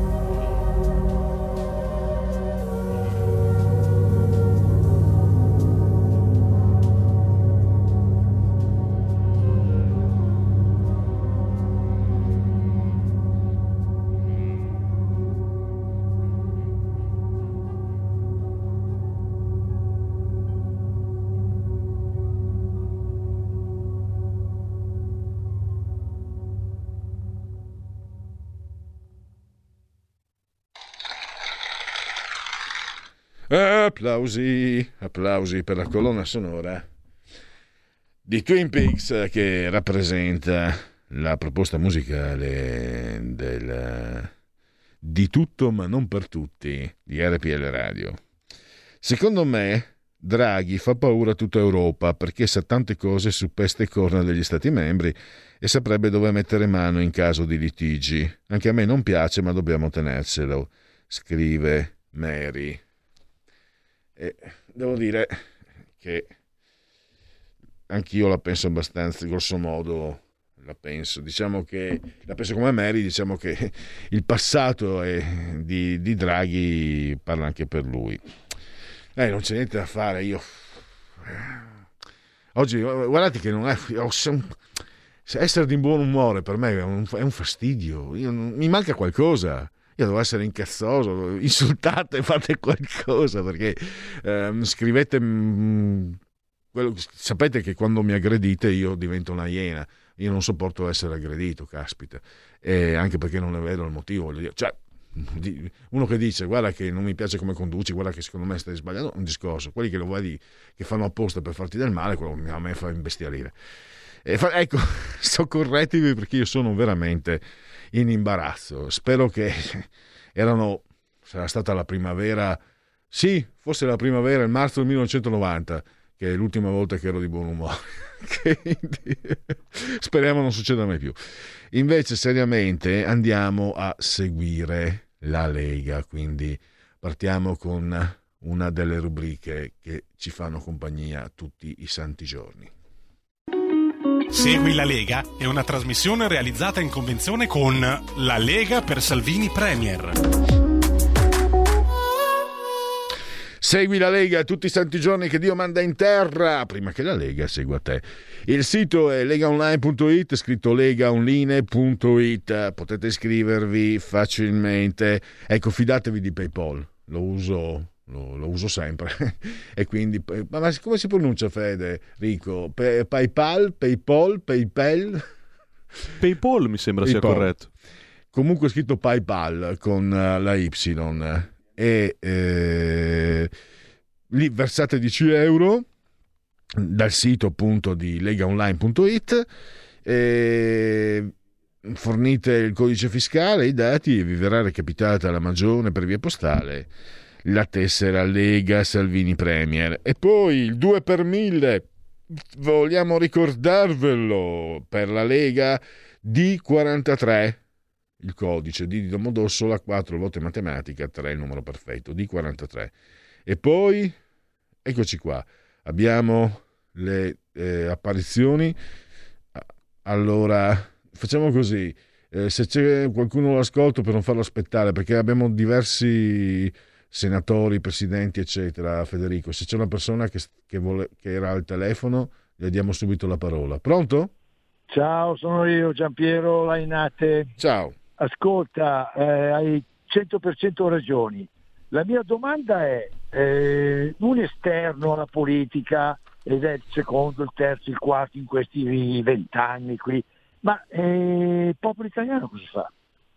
Cioè cosa facciamo? Ma non facciamo manifestazioni neanche in televisione, non interrompiamo un programma, non lo so, è inutile fare una sventolata come hanno fatto ieri, l'altro ieri, la CGL, che serve un tubo eh, qualcosa un po' più di, senza far del male a nessuno, ma devono sentirci, specialmente le televisioni e le radio.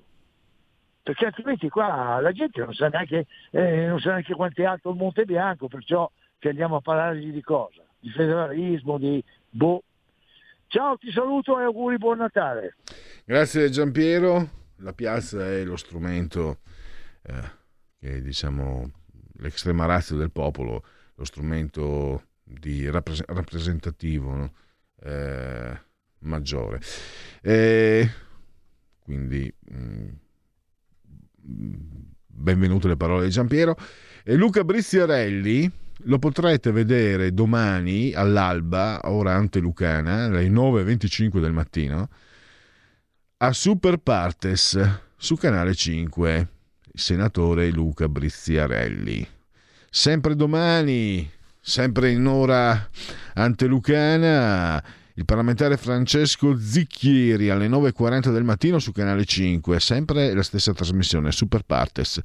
Passiamo a domenica, all'alba, alle 8.30 del mattino, Rai 3, una trasmissione storica come Agora, ospita Luca Zaia, presidente della Regione Veneto, e poi sempre domenica, diciamo la mattina presto, cioè alle 11.30 del mattino, Sky TG24, rubrica agenda, Riccardo Molinari, il presidente dei parlamentari leghisti a Montecitorio. Giriamo il weekend e poi cominciamo lunedì nel cuore della notte alle 8 del mattino. Eh, Rai 3, ancora Agora, Alessandro Locatelli, l'ex ministro, adesso assessore regionale in Lombardia. Eh, poi abbiamo di nuovo Riccardo Molinari, il capogruppo alla Camera, lo potrete auscultare lunedì la mattina prestissimo alle 9.30, G- Radio GR Parlamento, GR Parlamento, e poi ancora sempre lunedì, eh, mattina presta, 9.30 del mattino, Sky TG24, rubrica Start, ospita Barbara Salta Martini, parlamentare. E ancora Luca Zaia, il presidente della Regione Veneto, sempre lunedì alle 14, direi per il caffè, a TGCom 24, fatti e misfatti.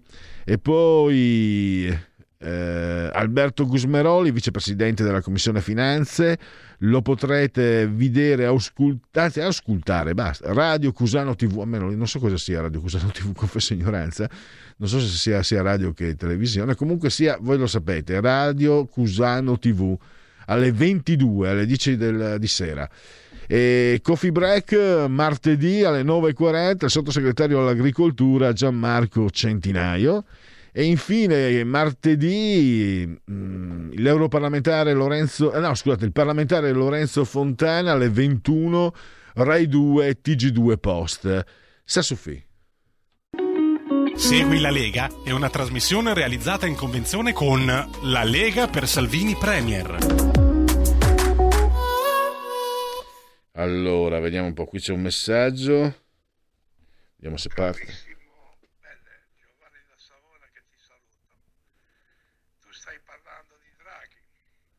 Ebbene, la mia opinione è che se mi trovassi davanti un Draghi che mi vuole vendere un'auto usata, beh, io da lui non la compro, tutto lì. Ciao Pelle, ci sentiamo. Grazie Giovanni.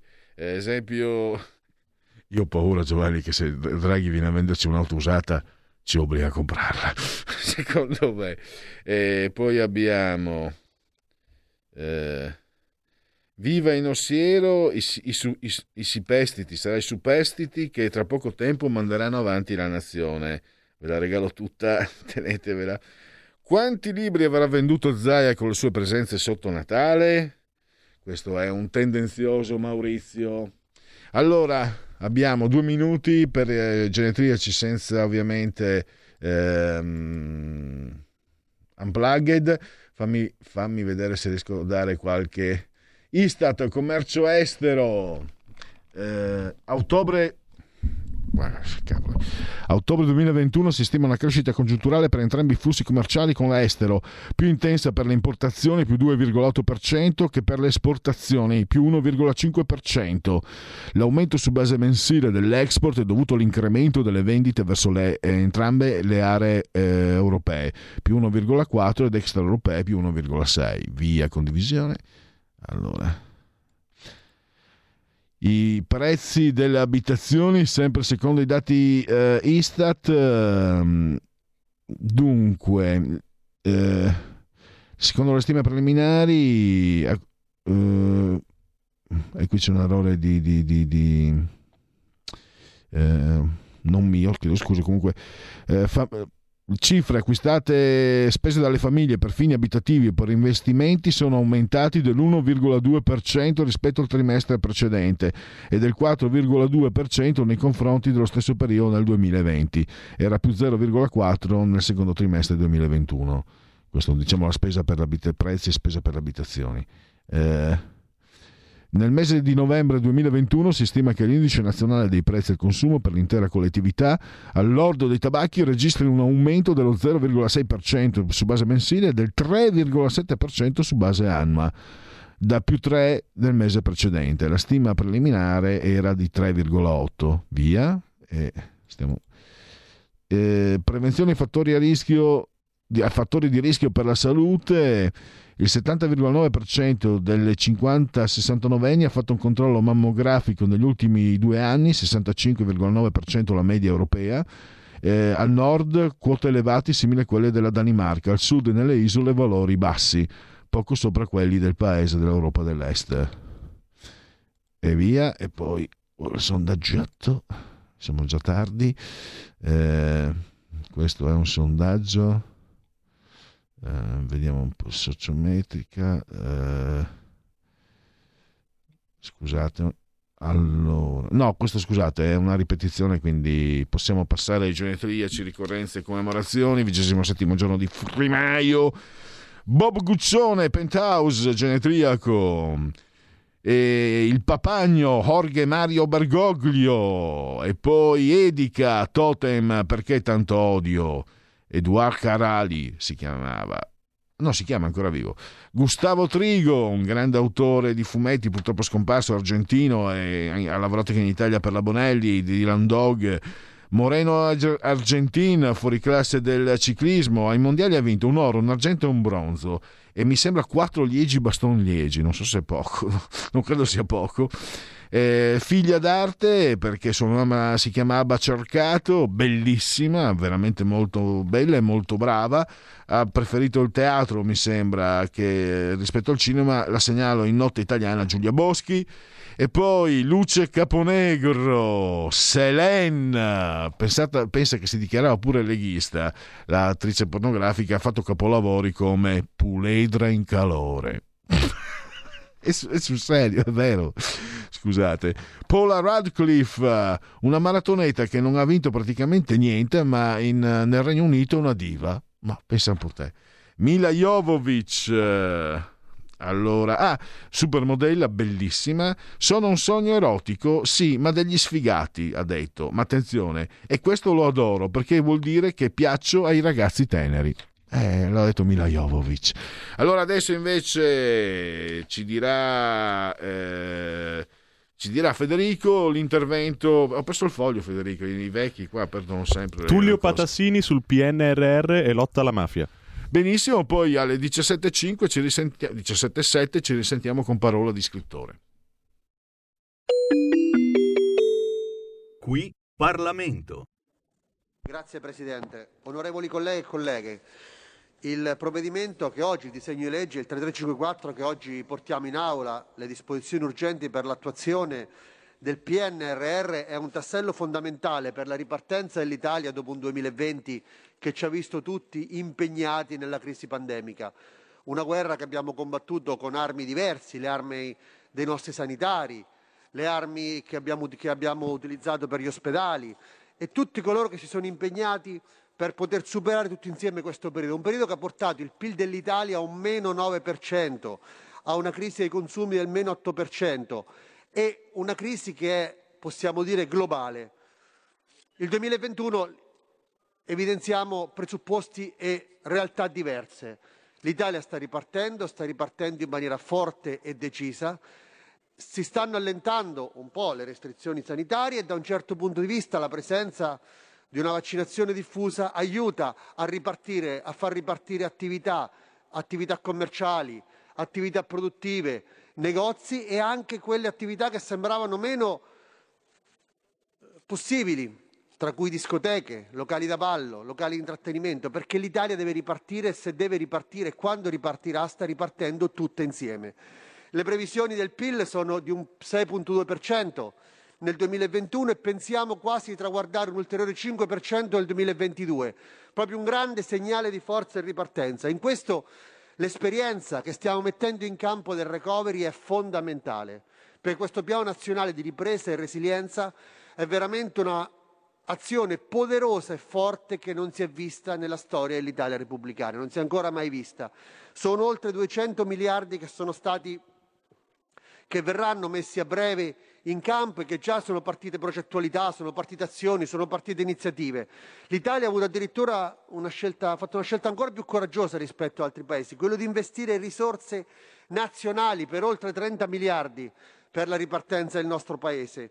Abbiamo un ammontare di 235 miliardi che in cinque anni dobbiamo mettere a terra, che colgono e attaccano e colpiscono tantissimi settori tra cui il contrasto al cambiamento climatico per 70 miliardi, la digitalizzazione per 50 miliardi, l'istruzione e la ricerca per 35 miliardi, la salute per 20 miliardi, veramente somme e somme importanti. Con questo provvedimento il Governo e il Parlamento si sta impegnando a mettere in piedi con velocità e coerenza, con un'operazione forte e decisa di semplificazione a tutti i livelli, le varie iniziative del PNRR.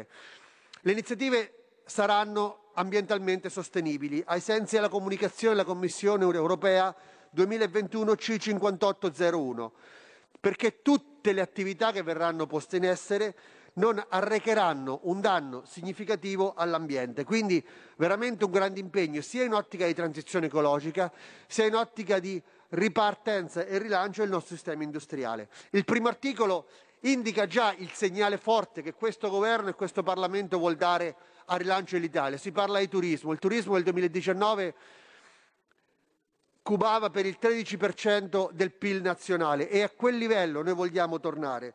Per questo mi permetto di citare il ministro Caravaglia, il ministro del turismo. Finalmente questo governo, il governo Draghi, ha deciso di istituire il Ministero del Turismo e il ministro Caravaglia recentemente ha dichiarato che vorrebbe vedere l'Italia piena di gilet arancioni è questo l'obiettivo che ci stiamo ponendo tutti. Il primo articolo parla veramente di, del rilancio di questo settore, del settore turistico, ricettivo e fieristico, addirittura prevedendo crediti d'imposta, contributi a fondo perduto e finanziamenti agevolati per tantissimi settori e per tantissimi rami di intervento, digitalizzazione, innovazione, per sviluppo delle attività in generale di manutenzione straordinaria, per la realizzazione di piscine. Sono importi che possono essere incrementati laddove vi sono delle situazioni che sono meritevoli di maggior tutela, ad esempio i territori e le regioni del sud, ad esempio le imprese femminili, ad esempio le imprese giovanili. E abbiamo investito, stiamo investendo oltre 500 milioni di euro su questa misura. Per noi turismo significa turismo a 360 gradi, quindi nel turismo sono coinvolte le imprese alberghiere, coloro che svolgono attività agrituristica, le strutture ricettive all'aria aperta e in generale le attività del, del, del comparto fieristico, il comparto congressuale, i complessi termali, i porti turistici, addirittura i parchi acquatici e i parchi tematici, perché una grandissima fetta del nostro turismo e del nostro sviluppo nasce anche dai parchi tematici che sono diffusi sul territorio nazionale. E da ultimo, ma con grandissima attenzione e importanza, gli stabilimenti balneari.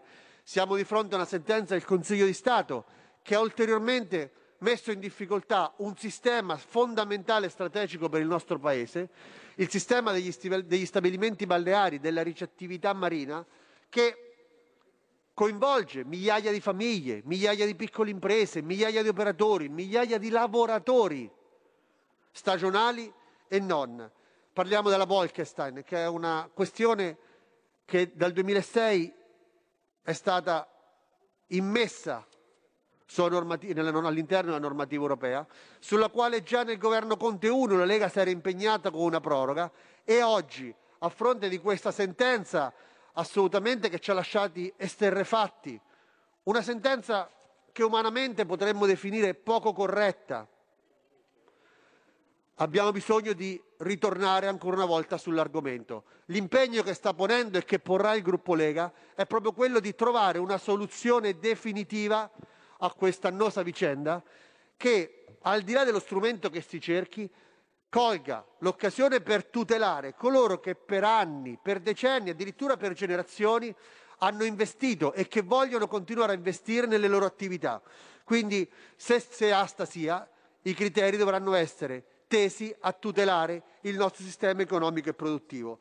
Questo è fondamentale. Addirittura eh, questi interventi che vengono fatti nel settore turismo, e apro una piccola parentesi, per eh, la ripartenza del settore turistico del centro Italia colpito nel 2016 dal, dal, dal purtroppo tragico terremoto eh, che ha coinvolto oltre 600.000 persone, quattro regioni, tantissimi comuni, tante province, abbiamo bisogno di intervenire per far ricostruire le attività ricettive e su questo abbiamo provato nel provvedimento a intervenire con una nuova disciplina dell'IVA e su questo stiamo continuando a lavorare perché grandi attività, grandi investimenti si possono fare solo con il sostegno e il supporto dello Stato, come sta succedendo, come un altro successo che possiamo ascrivere a questo provvedimento è la soluzione o l'avvio della soluzione dell'annosa vicenda che ci ha colpito dell'acquisto dei beni strumentali per le imprese, del credito d'imposta, con il quale ci sono stati dei, dei momenti di impasse con la Commissione europea. Con la modifica legislativa dell'articolo 43 ter inserito nel presente provvedimento, crea- crediamo e siamo fortemente convinti di aver strutturato il percorso giusto affinché anche il credito d'imposta sia una grande occasione per la ripartenza dei territori del centro Italia. Il turismo veramente coinvolge tantissimo di questo, di questo provvedimento. Interviene a livello di fondo di garanzia per piccole e medie imprese, interviene su un fondo rotativo per le imprese e addirittura interviene anche su un altro comparto co- fondamentale per, nostra- per il nostro rilancio turistico, che è il settore delle agenzie dei viaggi e dei tour operator. Come accennavo prima all'inizio del mio intervento, è un provvedimento che punta alla semplificazione delle procedure, allo snellimento della macchina amministrativa. Per questo, con l'articolo 5 abbiamo previsto che nell'accordo di programma con RFI e il Ministero della Mobilità Sostenibile, il nostro poderoso impianto, impianto ferroviario del nostro Paese, abbiamo una forte e forte semplificazione. Addirittura le fasi dell'iter autorizzativo dell'accordo di programma passeranno da 12 a 3, con una previsione di ridurre da 3 anni a 8 mesi la possibilità che Ferrovie dello Stato possano prima possibile e in maniera assolutamente tempestiva effettuare gli investimenti previsti dal PNRR.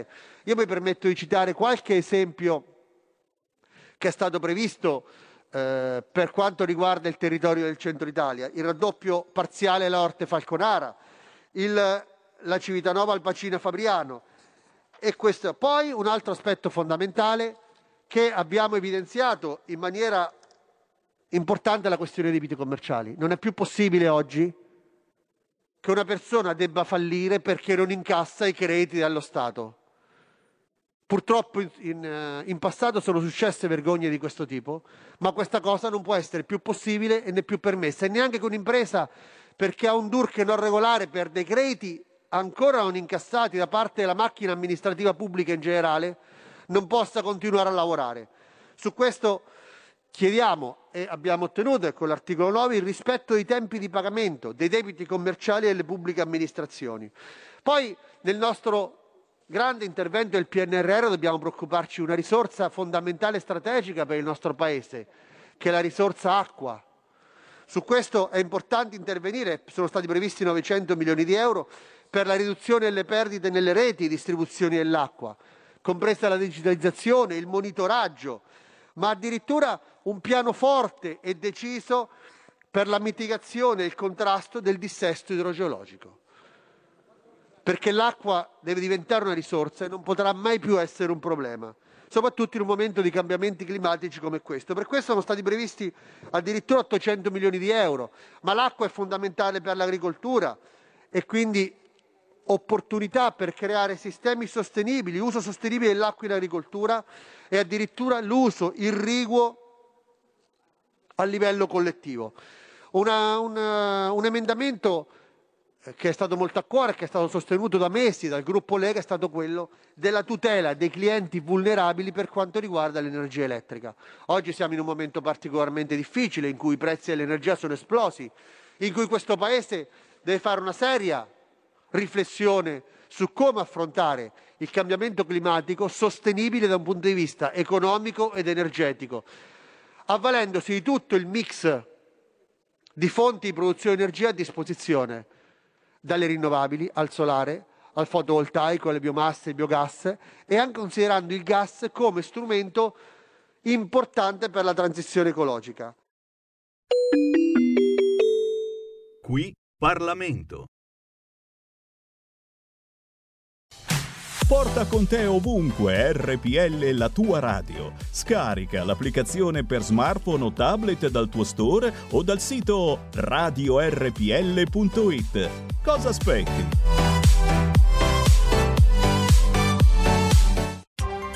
Coming Soon Radio, quotidiano di informazione cinematografica. 01 Distribution presenta Nessuno si prende gioco di me e rimane vivo. un film dei Manetti Bros. Diabolic, dal 16 dicembre al cinema. Spider-Man è di fatto Peter Parker. Stai volando nell'oscurità per combattere fantasmi. Che vuol dire? Muoiono tutti combattendo Spider-Man. Spider-Man No Way Home. Che succede? Non riesco a fermarli. Dal 15 dicembre solo al cinema. West Side Story Voglio essere felice qui. è l'evento cinematografico Voglio crearmi una vita, una famiglia. diretto da Steven Spielberg Se vai con lui, nessuno ti perdonerà. con le musiche immortali di Leonard Bernstein. La vita è importante, perfino più dell'amore. West Side Story dal 23 dicembre al cinema. A Jingle Bells, quest'anno Babbo Natale ha un grosso problema. Sono finito. Poi giù, io ti trasformerò da Babbo Natale a Babbo Cazzino. Alessandro Stiani, Christian De Sica. Un miliardo di follower. Un miliardo di follower. Pensa come rosica la Befana. Bro! Chi ha incastrato Babbo Natale? Dal 16 dicembre al cinema. 01 Distribution presenta Nessuno si prende gioco di me e rimane vivo. un film dei Manetti Bros. Diabolic. Dal 16 dicembre al cinema.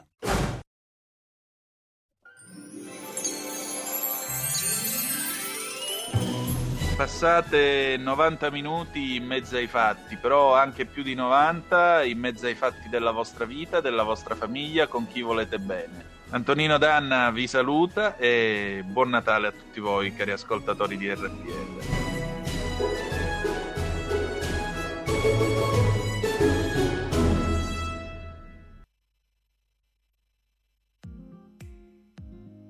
Cari amici di RPL, la tua radio, sono Maria Giovanna Maglie e questo è il mio appello ad abbonarvi a questa radio. Non nascondiamoci dietro un dito, è un momento terribilmente difficile, è il momento nel quale una brutta pandemia ci spaventa e ci costringe spesso ad accettare richieste del governo, ehm, proposte del governo, diktat del governo con i quali non siamo d'accordo e grazie o per colpa dei quali sappiamo che poi le nostre libertà saranno conculcate, non si tornerà a vivere in democrazia come prima, ci saranno pesanti conseguenze e soprattutto ci sarà quello che si sta imponendo come la prevalenza del pensiero unico punto. Che cosa succede? Che abbiamo un governo di emergenza presieduto da un premier che non è mai stato eletto, anche se su di lui sono state riposte molte speranze. Abbiamo un Presidente della Repubblica a scadenza mandato, un Parlamento che dopo il voto sulla riduzione è pesantemente privato di autorevolezza e questo già crea una situazione difficile. Abbiamo un ministro della salute che invoca il terrore nei confronti di una pandemia che ormai potrebbe essere trattata come una malattia endemica non utilizzando rimedi naturalmente utili come gli anticorpi monoclonali che in un giorno risolvono il problema, invocando il vaccino come se fosse un dio, un totem, un molo e non spiegando che non è che dovremmo vivere una vita a cappuccino, cornetto e vaccino. Bene, in questa situazione nella quale l'economia non torna a decollare come dovrebbe, nel quale l'attenzione è tutta distratta dalla paura, dal panico, noi dobbiamo ascoltare voci e radio come RPL che tentano invece di resistere, che non rinunciano a trasmettere un pensiero non unico, un dibattito, una informazione democratica. Perciò abbonatevi a RPL. Vi ringrazio, a presto. Fatti sentire. Per sostenere la tua radio e partecipare in prima persona ai tuoi programmi preferiti, abbonati a RPL. È facile, economico e democratico. Vai sul sito radiorpl.it, clicca Sostienici e poi abbonati.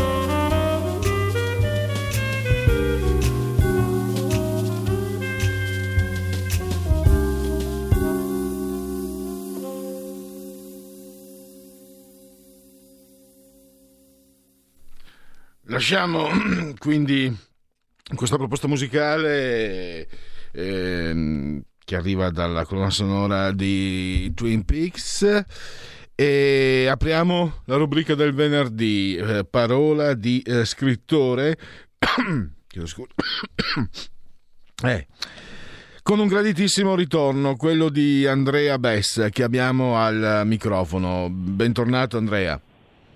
Buona, buona giornata, grazie dell'invito. Dunque, fatemi sempre ricordare che questa uh, rubrica eh, si avvale della indispensabile collaborazione di Patrizia Gallini di Ardèche Comunicazione. Insomma, lei, senza di lei non ci sarebbe questa rubrica, che peraltro è anche quella che io preferisco, quindi sono, sono, le sono particolarmente grato. Sono grato. Allora, Andrea, eh, io ricordo che abbiamo parlato la scorsa volta del suo romanzo, eh, diciamo un romanzo fantasy, no? L'incanto della luna rossa. Adesso parliamo di un libro che precede quel romanzo e che la riguarda direttamente perché, eh, ricordiamolo, ha a che fare proprio con, con i contenuti di questo libro. Eh, lei è, se non sbaglio, affetto da uh, SMA 3, che è atrofia muscolare spinale di tipo 3. Eh, esatto. E in questo libro No? Partiamo dal titolo, che secondo me il titolo rivela molto, può rivelare, può aiutarci, può condurci, può orientarci nei contenuti di questo libro. La battaglia contro il nulla. E lei indica molto bene, se non ho capito male, che cos'è il nulla, il, che, il nulla di cui parla lei. Sì, sì, esatto. Il titolo è stato proprio voluto assieme anche all'immagine della copertina che poi vi descriverò. E sostanzialmente ho deciso di intitolarlo in questo modo perché la vita quotidiana di noi persone con una disabilità anche importante è una continua battaglia sostanzialmente, perché le, le, azioni, le azioni, quotidiane, le più semplici, per noi sono eh, davvero quasi impossibili a volte da portare a termine. Quindi è una continua battaglia contro eh, ogni cosa che si intende fare. Però sono eh, sono situazioni che i normodotati non fanno fatica a capire, perché non sono, sono delle, delle difficoltà che per loro sono quasi impossibili da capire. E quindi ho deciso di chiamarlo la battaglia contro il nulla proprio per questo motivo, perché è una battaglia ma sostanzialmente contro, contro nulla di fatto, sostanzialmente.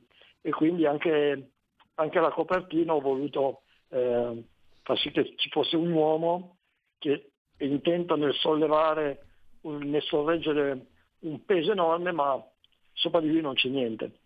Ho tratto questa immagine dalla, dal dio, dio, Atlante che sorreggeva il mondo, ho chiesto al disegnatore di, di fare un disegno simile, quindi quest'uomo è intento nello sforzo di sorreggere un qualcosa, un peso immane, ma sopra di lui non c'è niente, che poi è quello che capita a noi.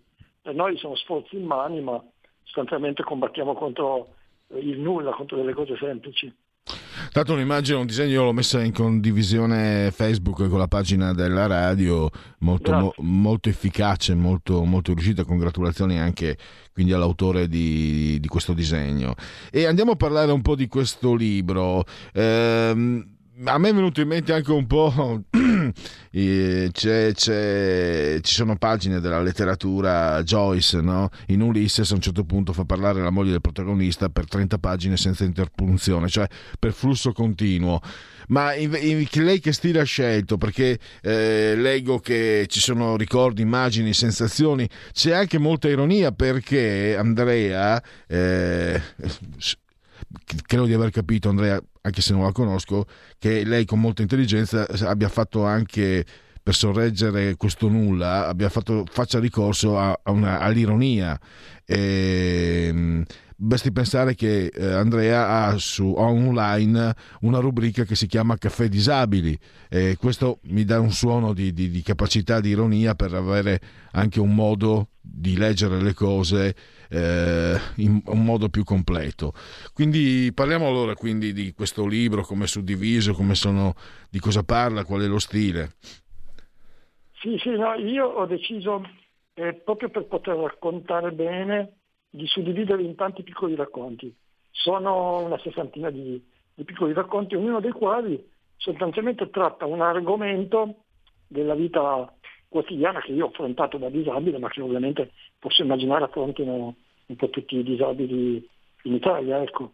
Quindi eh, ogni, ogni, ogni brano tratta un argomento specifico. E chiaramente sì, sì, io tendo ad essere particolarmente ironico, eh, un po' autoironico, perché, anche perché se non affronti con un po' di ironia certe situazioni dopo un po' diventano veramente insostenibili. Ecco. Quindi eh, quando ah, parlo delle visite presso le commissioni mediche, eh, della, di quando devi prendere la patente, insomma tutte situazioni che io ho affrontato e in un certo senso ci si ride un po' su, però tento anche di far capire qual è la cruda realtà, ecco, che non ci sarebbe molto da ridere in realtà, però bisogna sdrammatizzare, diciamo così. Mi sembra, mm, Andrea, che lei eh, voglia condividere. Sicuramente eh, detesta, come posso immaginare, ogni forma di commiserazione. Eh, la sua ironia le impedisce magari di, di lasciarsi andare a, a, delle lamentazioni che sarebbero comunque comprensibili e condivisibili. Eh, lei vuole condividere. Cosa, cosa, questo è quello che ho capito io, poi se ho sbagliato lei mi corregga assolutamente. Eh, e posso anche immaginare cosa, cosa vuole condividere, vuole, eh, ma glielo chiedo a lei.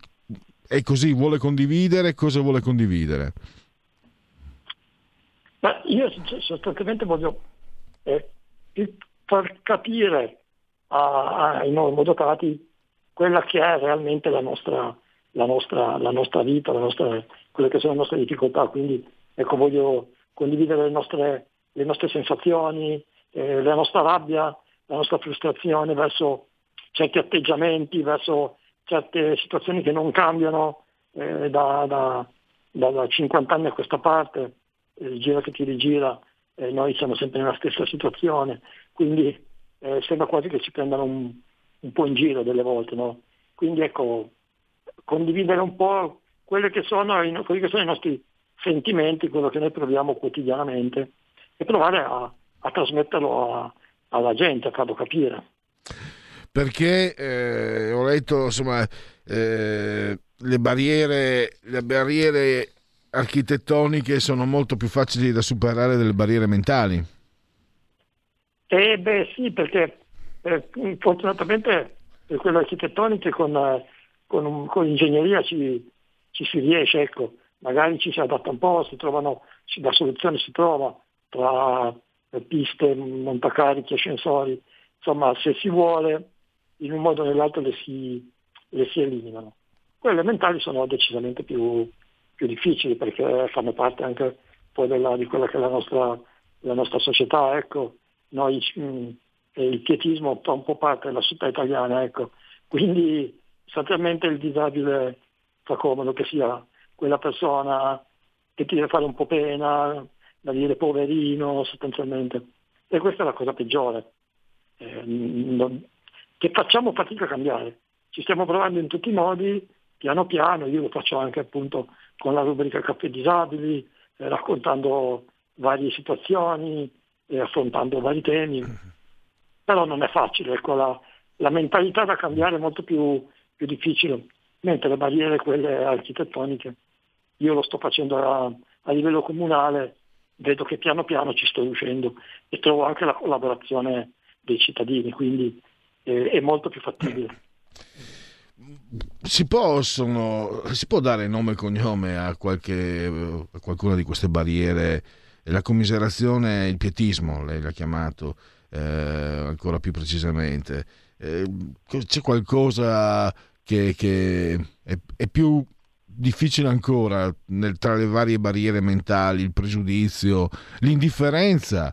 Addirittura posso immaginare che possa, possiate percepire addirittura, possa capitare a un disabile di percepire disprezzo, eh, magari. Cioè, cosa, non so questo, francamente, spero di no, però dagli uomini, dalle, dagli esseri umani eh, ho imparato che è sempre lecito aspettarsi il peggio e non, e non basta ancora, ancora di più. E cos'è che, che, che ha incontrato che vorrebbe cambiare nella, nella, sua, nella sua vita, nella sua esistenza e magari cambiare grazie anche a questo libro, grazie anche ai contenuti di questo libro. Ma beh, per quanto riguarda certa cattiveria gratuita, rispetto a quello che purtroppo sappiamo che esiste ed esisterà sempre, eh, ci sono vari episodi di eh, bullismo in rete verso persone disabili a cui sono state dette le, le peggio cose, ma io penso che qua eh, non eh, si tratta di cattiveria pura, non, eh, poco si possa fare se non punire con la legge. Invece, sì, no, quello che penso, spero si possa cambiare questo, questo atteggiamento di, di, di, pietismo verso di noi, insomma, di considerarci sempre un po' eh, inferiori, poverini. Questo eh, è un qualcosa che andrebbe cambiato, cioè devono, molti anche miei, miei amici disabili che hanno scritto altri libri affrontano tutti i vari temi, dal, dal lavoro alla vita di, di coppie e quant'altro per far capire che sostanzialmente anche noi Mm, viviamo una vita come tutti gli altri. Ecco. Quindi eh, tentiamo di far capire questo, che non è che siamo un, una specie a parte, siamo esattamente come tutti gli altri. Eh, bisogna solo che i normotati questo lo, lo capiscano e non, e non mettano delle barriere tra noi e loro. Ecco. E, e, torniamo al libro, allora, lo ripeto, La battaglia contro il nulla, Ecos Edizioni, 164 pagine, eh, 11 euro e spiccio, lo trovate nelle librerie online. Volevo capire eh, la struttura, lei ha parlato di, di racconti, eh, c'è un filo conduttore, eh, cosa, possiamo, cosa, troviamo in questi racconti? Ho, detto, ho letto riflessioni, abbiamo, immagino, non so, anche episodi di vita quotidiana, esperienza quotidiana, mm, qualche indicazione per chi ci ascolta? Sì, beh, il filo conduttore è chiaramente la mia vita. Io ho tratto, ho tratto ispirazione da varie cose che mi sono capitate nella vita, quindi ho raccontato eh, vari episodi, come ho detto prima, da, da, quando si affrontano le commissioni, alla patente, alle esperienze lavorative, ma ho anche parlato di insomma, quella che è stata la mia vita da, da ragazzino, quindi la mia esperienza di vita personale, che sono state inserite in maniera magistrale dall'editor in, con un ordine ben preciso in maniera da, da creare anche un, un, filo conduttore unico. Ecco. E... Pronto?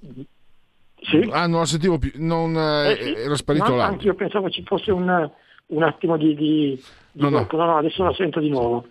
E che stile ha, ha, scelto uno stile eh, ha, preferito mm, diciamo una spontaneità o ha fatto una diciamo ha pianificato il modo in cui poter rendere nella maniera più efficace possibile i suoi pensieri e i suoi ricordi? No no eh, ho preferito diciamo la massima spontaneità. Eh, forse in certi casi sono un pochino esagerato però eh, quando si scrive qualcosa di personale, penso che devi andare di getto e non puoi, e non puoi metterti a ragionare se questo è il caso di scriverlo o questo no, perché altrimenti non diventa più eh, un racconto veritiero. Quindi, no, no, oltretutto mi è servito eh, come primo libro e, è decisamente diverso dal secondo, in, eh, perché questo parla appunto di, di disabilità, non è un romanzo, però lo scrissi proprio perché essendo la mia prima esperienza avevo bisogno di, di, di liberarmi, di dire tutto quello che, eh, che, avevo, che avevo dentro e quindi ho pensato che fosse la maniera giusta per raccontarlo, ma assolutamente senza filtri. E, questo è già una, diciamo, un'indicazione che, che, che dovrebbe, indurci, dovrebbe indurre anche molti ascoltatori a leggere eh, La battaglia contro il nulla. E volevo fare un riepilogo adesso a questo punto. No? Allora, questo è, credo sia il suo, il suo primo libro, poi abbiamo sì. detto dell'incanto ehm, della Luna Rossa, un romanzo fantasy. E cosa bolle in pentola? Cosa c'è dietro l'angolo, Andrea? Eh, ah, ora sto, sono in opera, sto scrivendo la continuazione dell'incanto della Luna Rossa, quindi il, il, la continuazione del secondo libro eh, di, di quella che dovrà essere una una trilogia e quindi mi sto dedicando a quello perché come le dissi già la volta scorsa, comunque il mio, il mio sogno che ho deciso di seguire era quello appunto di scrivere romanzi di avventura, fantasy, quindi eh, continuo su quella strada e spero di, di portarlo al termine eh, entro la prima parte del prossimo anno in maniera tale da, da averlo poi diciamo per la seconda metà dell'anno prossimo. Non, non dico che non scriverò più nulla sulla disabilità perché è un argomento che mi tocca personalmente, quindi potrebbe essere che magari prima o poi eh, qualche cosa di nuovo verrà fuori, ecco. però non al momento. Assolutamente. E per quanto riguarda anche diciamo, la sua attività, il suo impegno, in, non dico politico-amministrativo, insomma, no? Eh, lei lavora anche in comune, proprio ce l'ha ricordato anche prima. Il, che ritardi riscontra, che distanze riscontra dal punto di vista amministrativo nel, nei confronti di, di, dei disabili? Ma guarda, il problema principale è come sempre la, la burocrazia, perché insomma, per poter eliminare una barriera delle volte bisogna eh, attendere molto tempo, chiedere, e noi abbiamo fatto fare la, una discesina per entrare nel parco del comune, però si è dovuto attendere prima eh, il, il, benestare delle, delle, delle, delle, belle arti, anche se poi in realtà non veniva toccato il comune.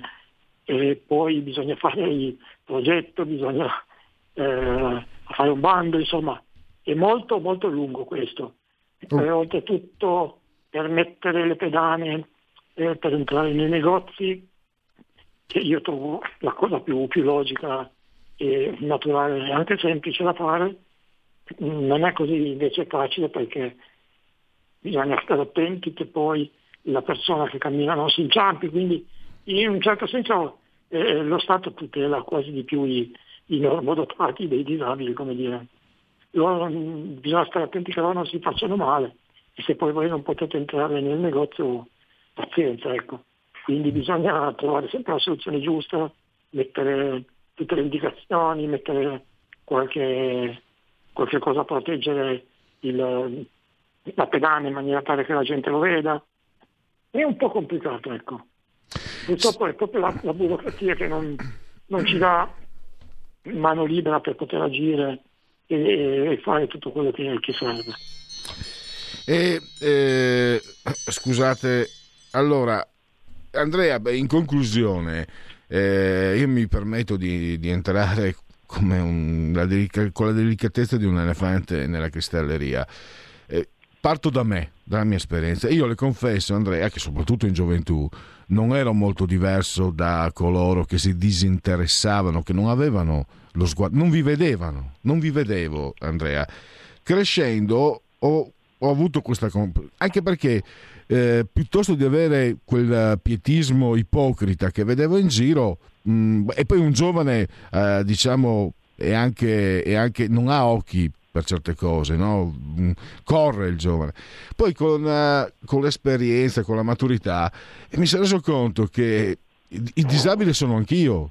Primo perché può succedermi e poi perché comunque, siccome non siamo fatti di ferro, abbiamo dei momenti in cui noi abbiamo delle difficoltà e, e allora io quando guardo una persona che, no, che, che, non, che ha dei problemi, appunto, eh, sono riuscito, penso sia una mia conquista. Ripeto, io sto parlando con la delicatezza di un elefante in, una cristalleria, ma ho lei come interlocutore, lei ha il senso dell'ironia, quindi magari può anche prendermi in giro. Mi, eh, quando vedo un disabile, cioè vedo, non vedo niente di, di, vedo una persona che eh, deve avere, deve avere, un sostegno perché non ha l'autonomia, eh, punto e basta. Cioè, per il resto vedo una persona come me, come io per esempio sono grasso e ho dei problemi a muovermi come grasso, ho, certo. ho, ho, dei, ho dei, grossi problemi alle, alle, alle, gambe, quindi tante volte mi muovo con la stampella, ho dei problemi. Quindi eh, io credo di aver compiuto un percorso che mi ha portato ad avere, secondo me, io credo che la mia sia una discreta, una posizione abbastanza matura nei confronti della disabilità. Vorrei sapere da lei se, se, se sbaglio qualcosa, se mi manca ancora molto, eh, se questo può essere una strada da indicare per, per comprendere, per, cioè, non, non, è così difficile anche, se devo dire la verità, comprendere certe situazioni, eh, perché eh, siamo noi. Eh, alla esatto. No, no, ma guardi, quello che ha detto lei secondo me è giustissimo, eh, perché probabilmente è vero, da giovani magari ci si fa meno attenzione, ma in realtà poi eh, credo, soprattutto al giorno d'oggi, se i disabili insomma, si, vengono inseriti all'interno delle classi eh, la cosa diventa naturale perché poi quando si è bambini si vivono in maniera naturale queste cose e non bisogna solo creare nessuna differenza, questo deve essere chiaramente lo Stato a farlo. E poi dobbiamo, mi permetto di dirlo, dobbiamo essere anche noi disabili a metterci del nostro, ecco, perché anche lo nostro atteggiamento eh, fa la differenza. Io mi sono sempre posto verso gli altri da pari a pari e se mi devono eh, se devono dirmi qualcosa me lo devono dire, se devono arrabbiarsi va bene, non mi devono trattare in maniera gentile solo perché sono disabile. Ecco. Se devono anche insultarmi lo facciano, perché io faccio arrabbiare giusto così. Quindi l'atteggiamento mio è questo e credo che deve, debba, debba essere l'atteggiamento di tutti noi. Ecco. Non pretendere eh, scorciatoie o particolari trattamenti, se non, come ha detto lei, quegli aiuti dei quali abbiamo necessità proprio a causa della patologia. E certo. lì è umano chiedere aiuto, non, non c'è nulla di male. Ecco. Andrea... Il resto dobbiamo, dobbiamo essere diciamo, trattati allo stesso modo. Devo... Ma dobbiamo pretenderlo noi, eh, per primi. Devo chiudere perché il tempo è volato. Io la ringrazio ancora, ricordo ancora la battaglia contro il nulla, Ecos Edizioni, Andrea Bess l'autore, e a risentirci a presto Andrea. Io la ringrazio molto per l'intervista, ringrazio Patrizia, quelli che ci hanno ascoltato e ne approfitto per eh, fare tanti auguri di buone feste a tutti. Eh, bene, siamo in conclusione. Io ne approfitto per ringraziare invece il grande Federico Siso, sull'autore del comando di regia tecnica. Eh, ringrazio tutti coloro che hanno scelto il uh, di tutto ma non per tutti di RPL Radio.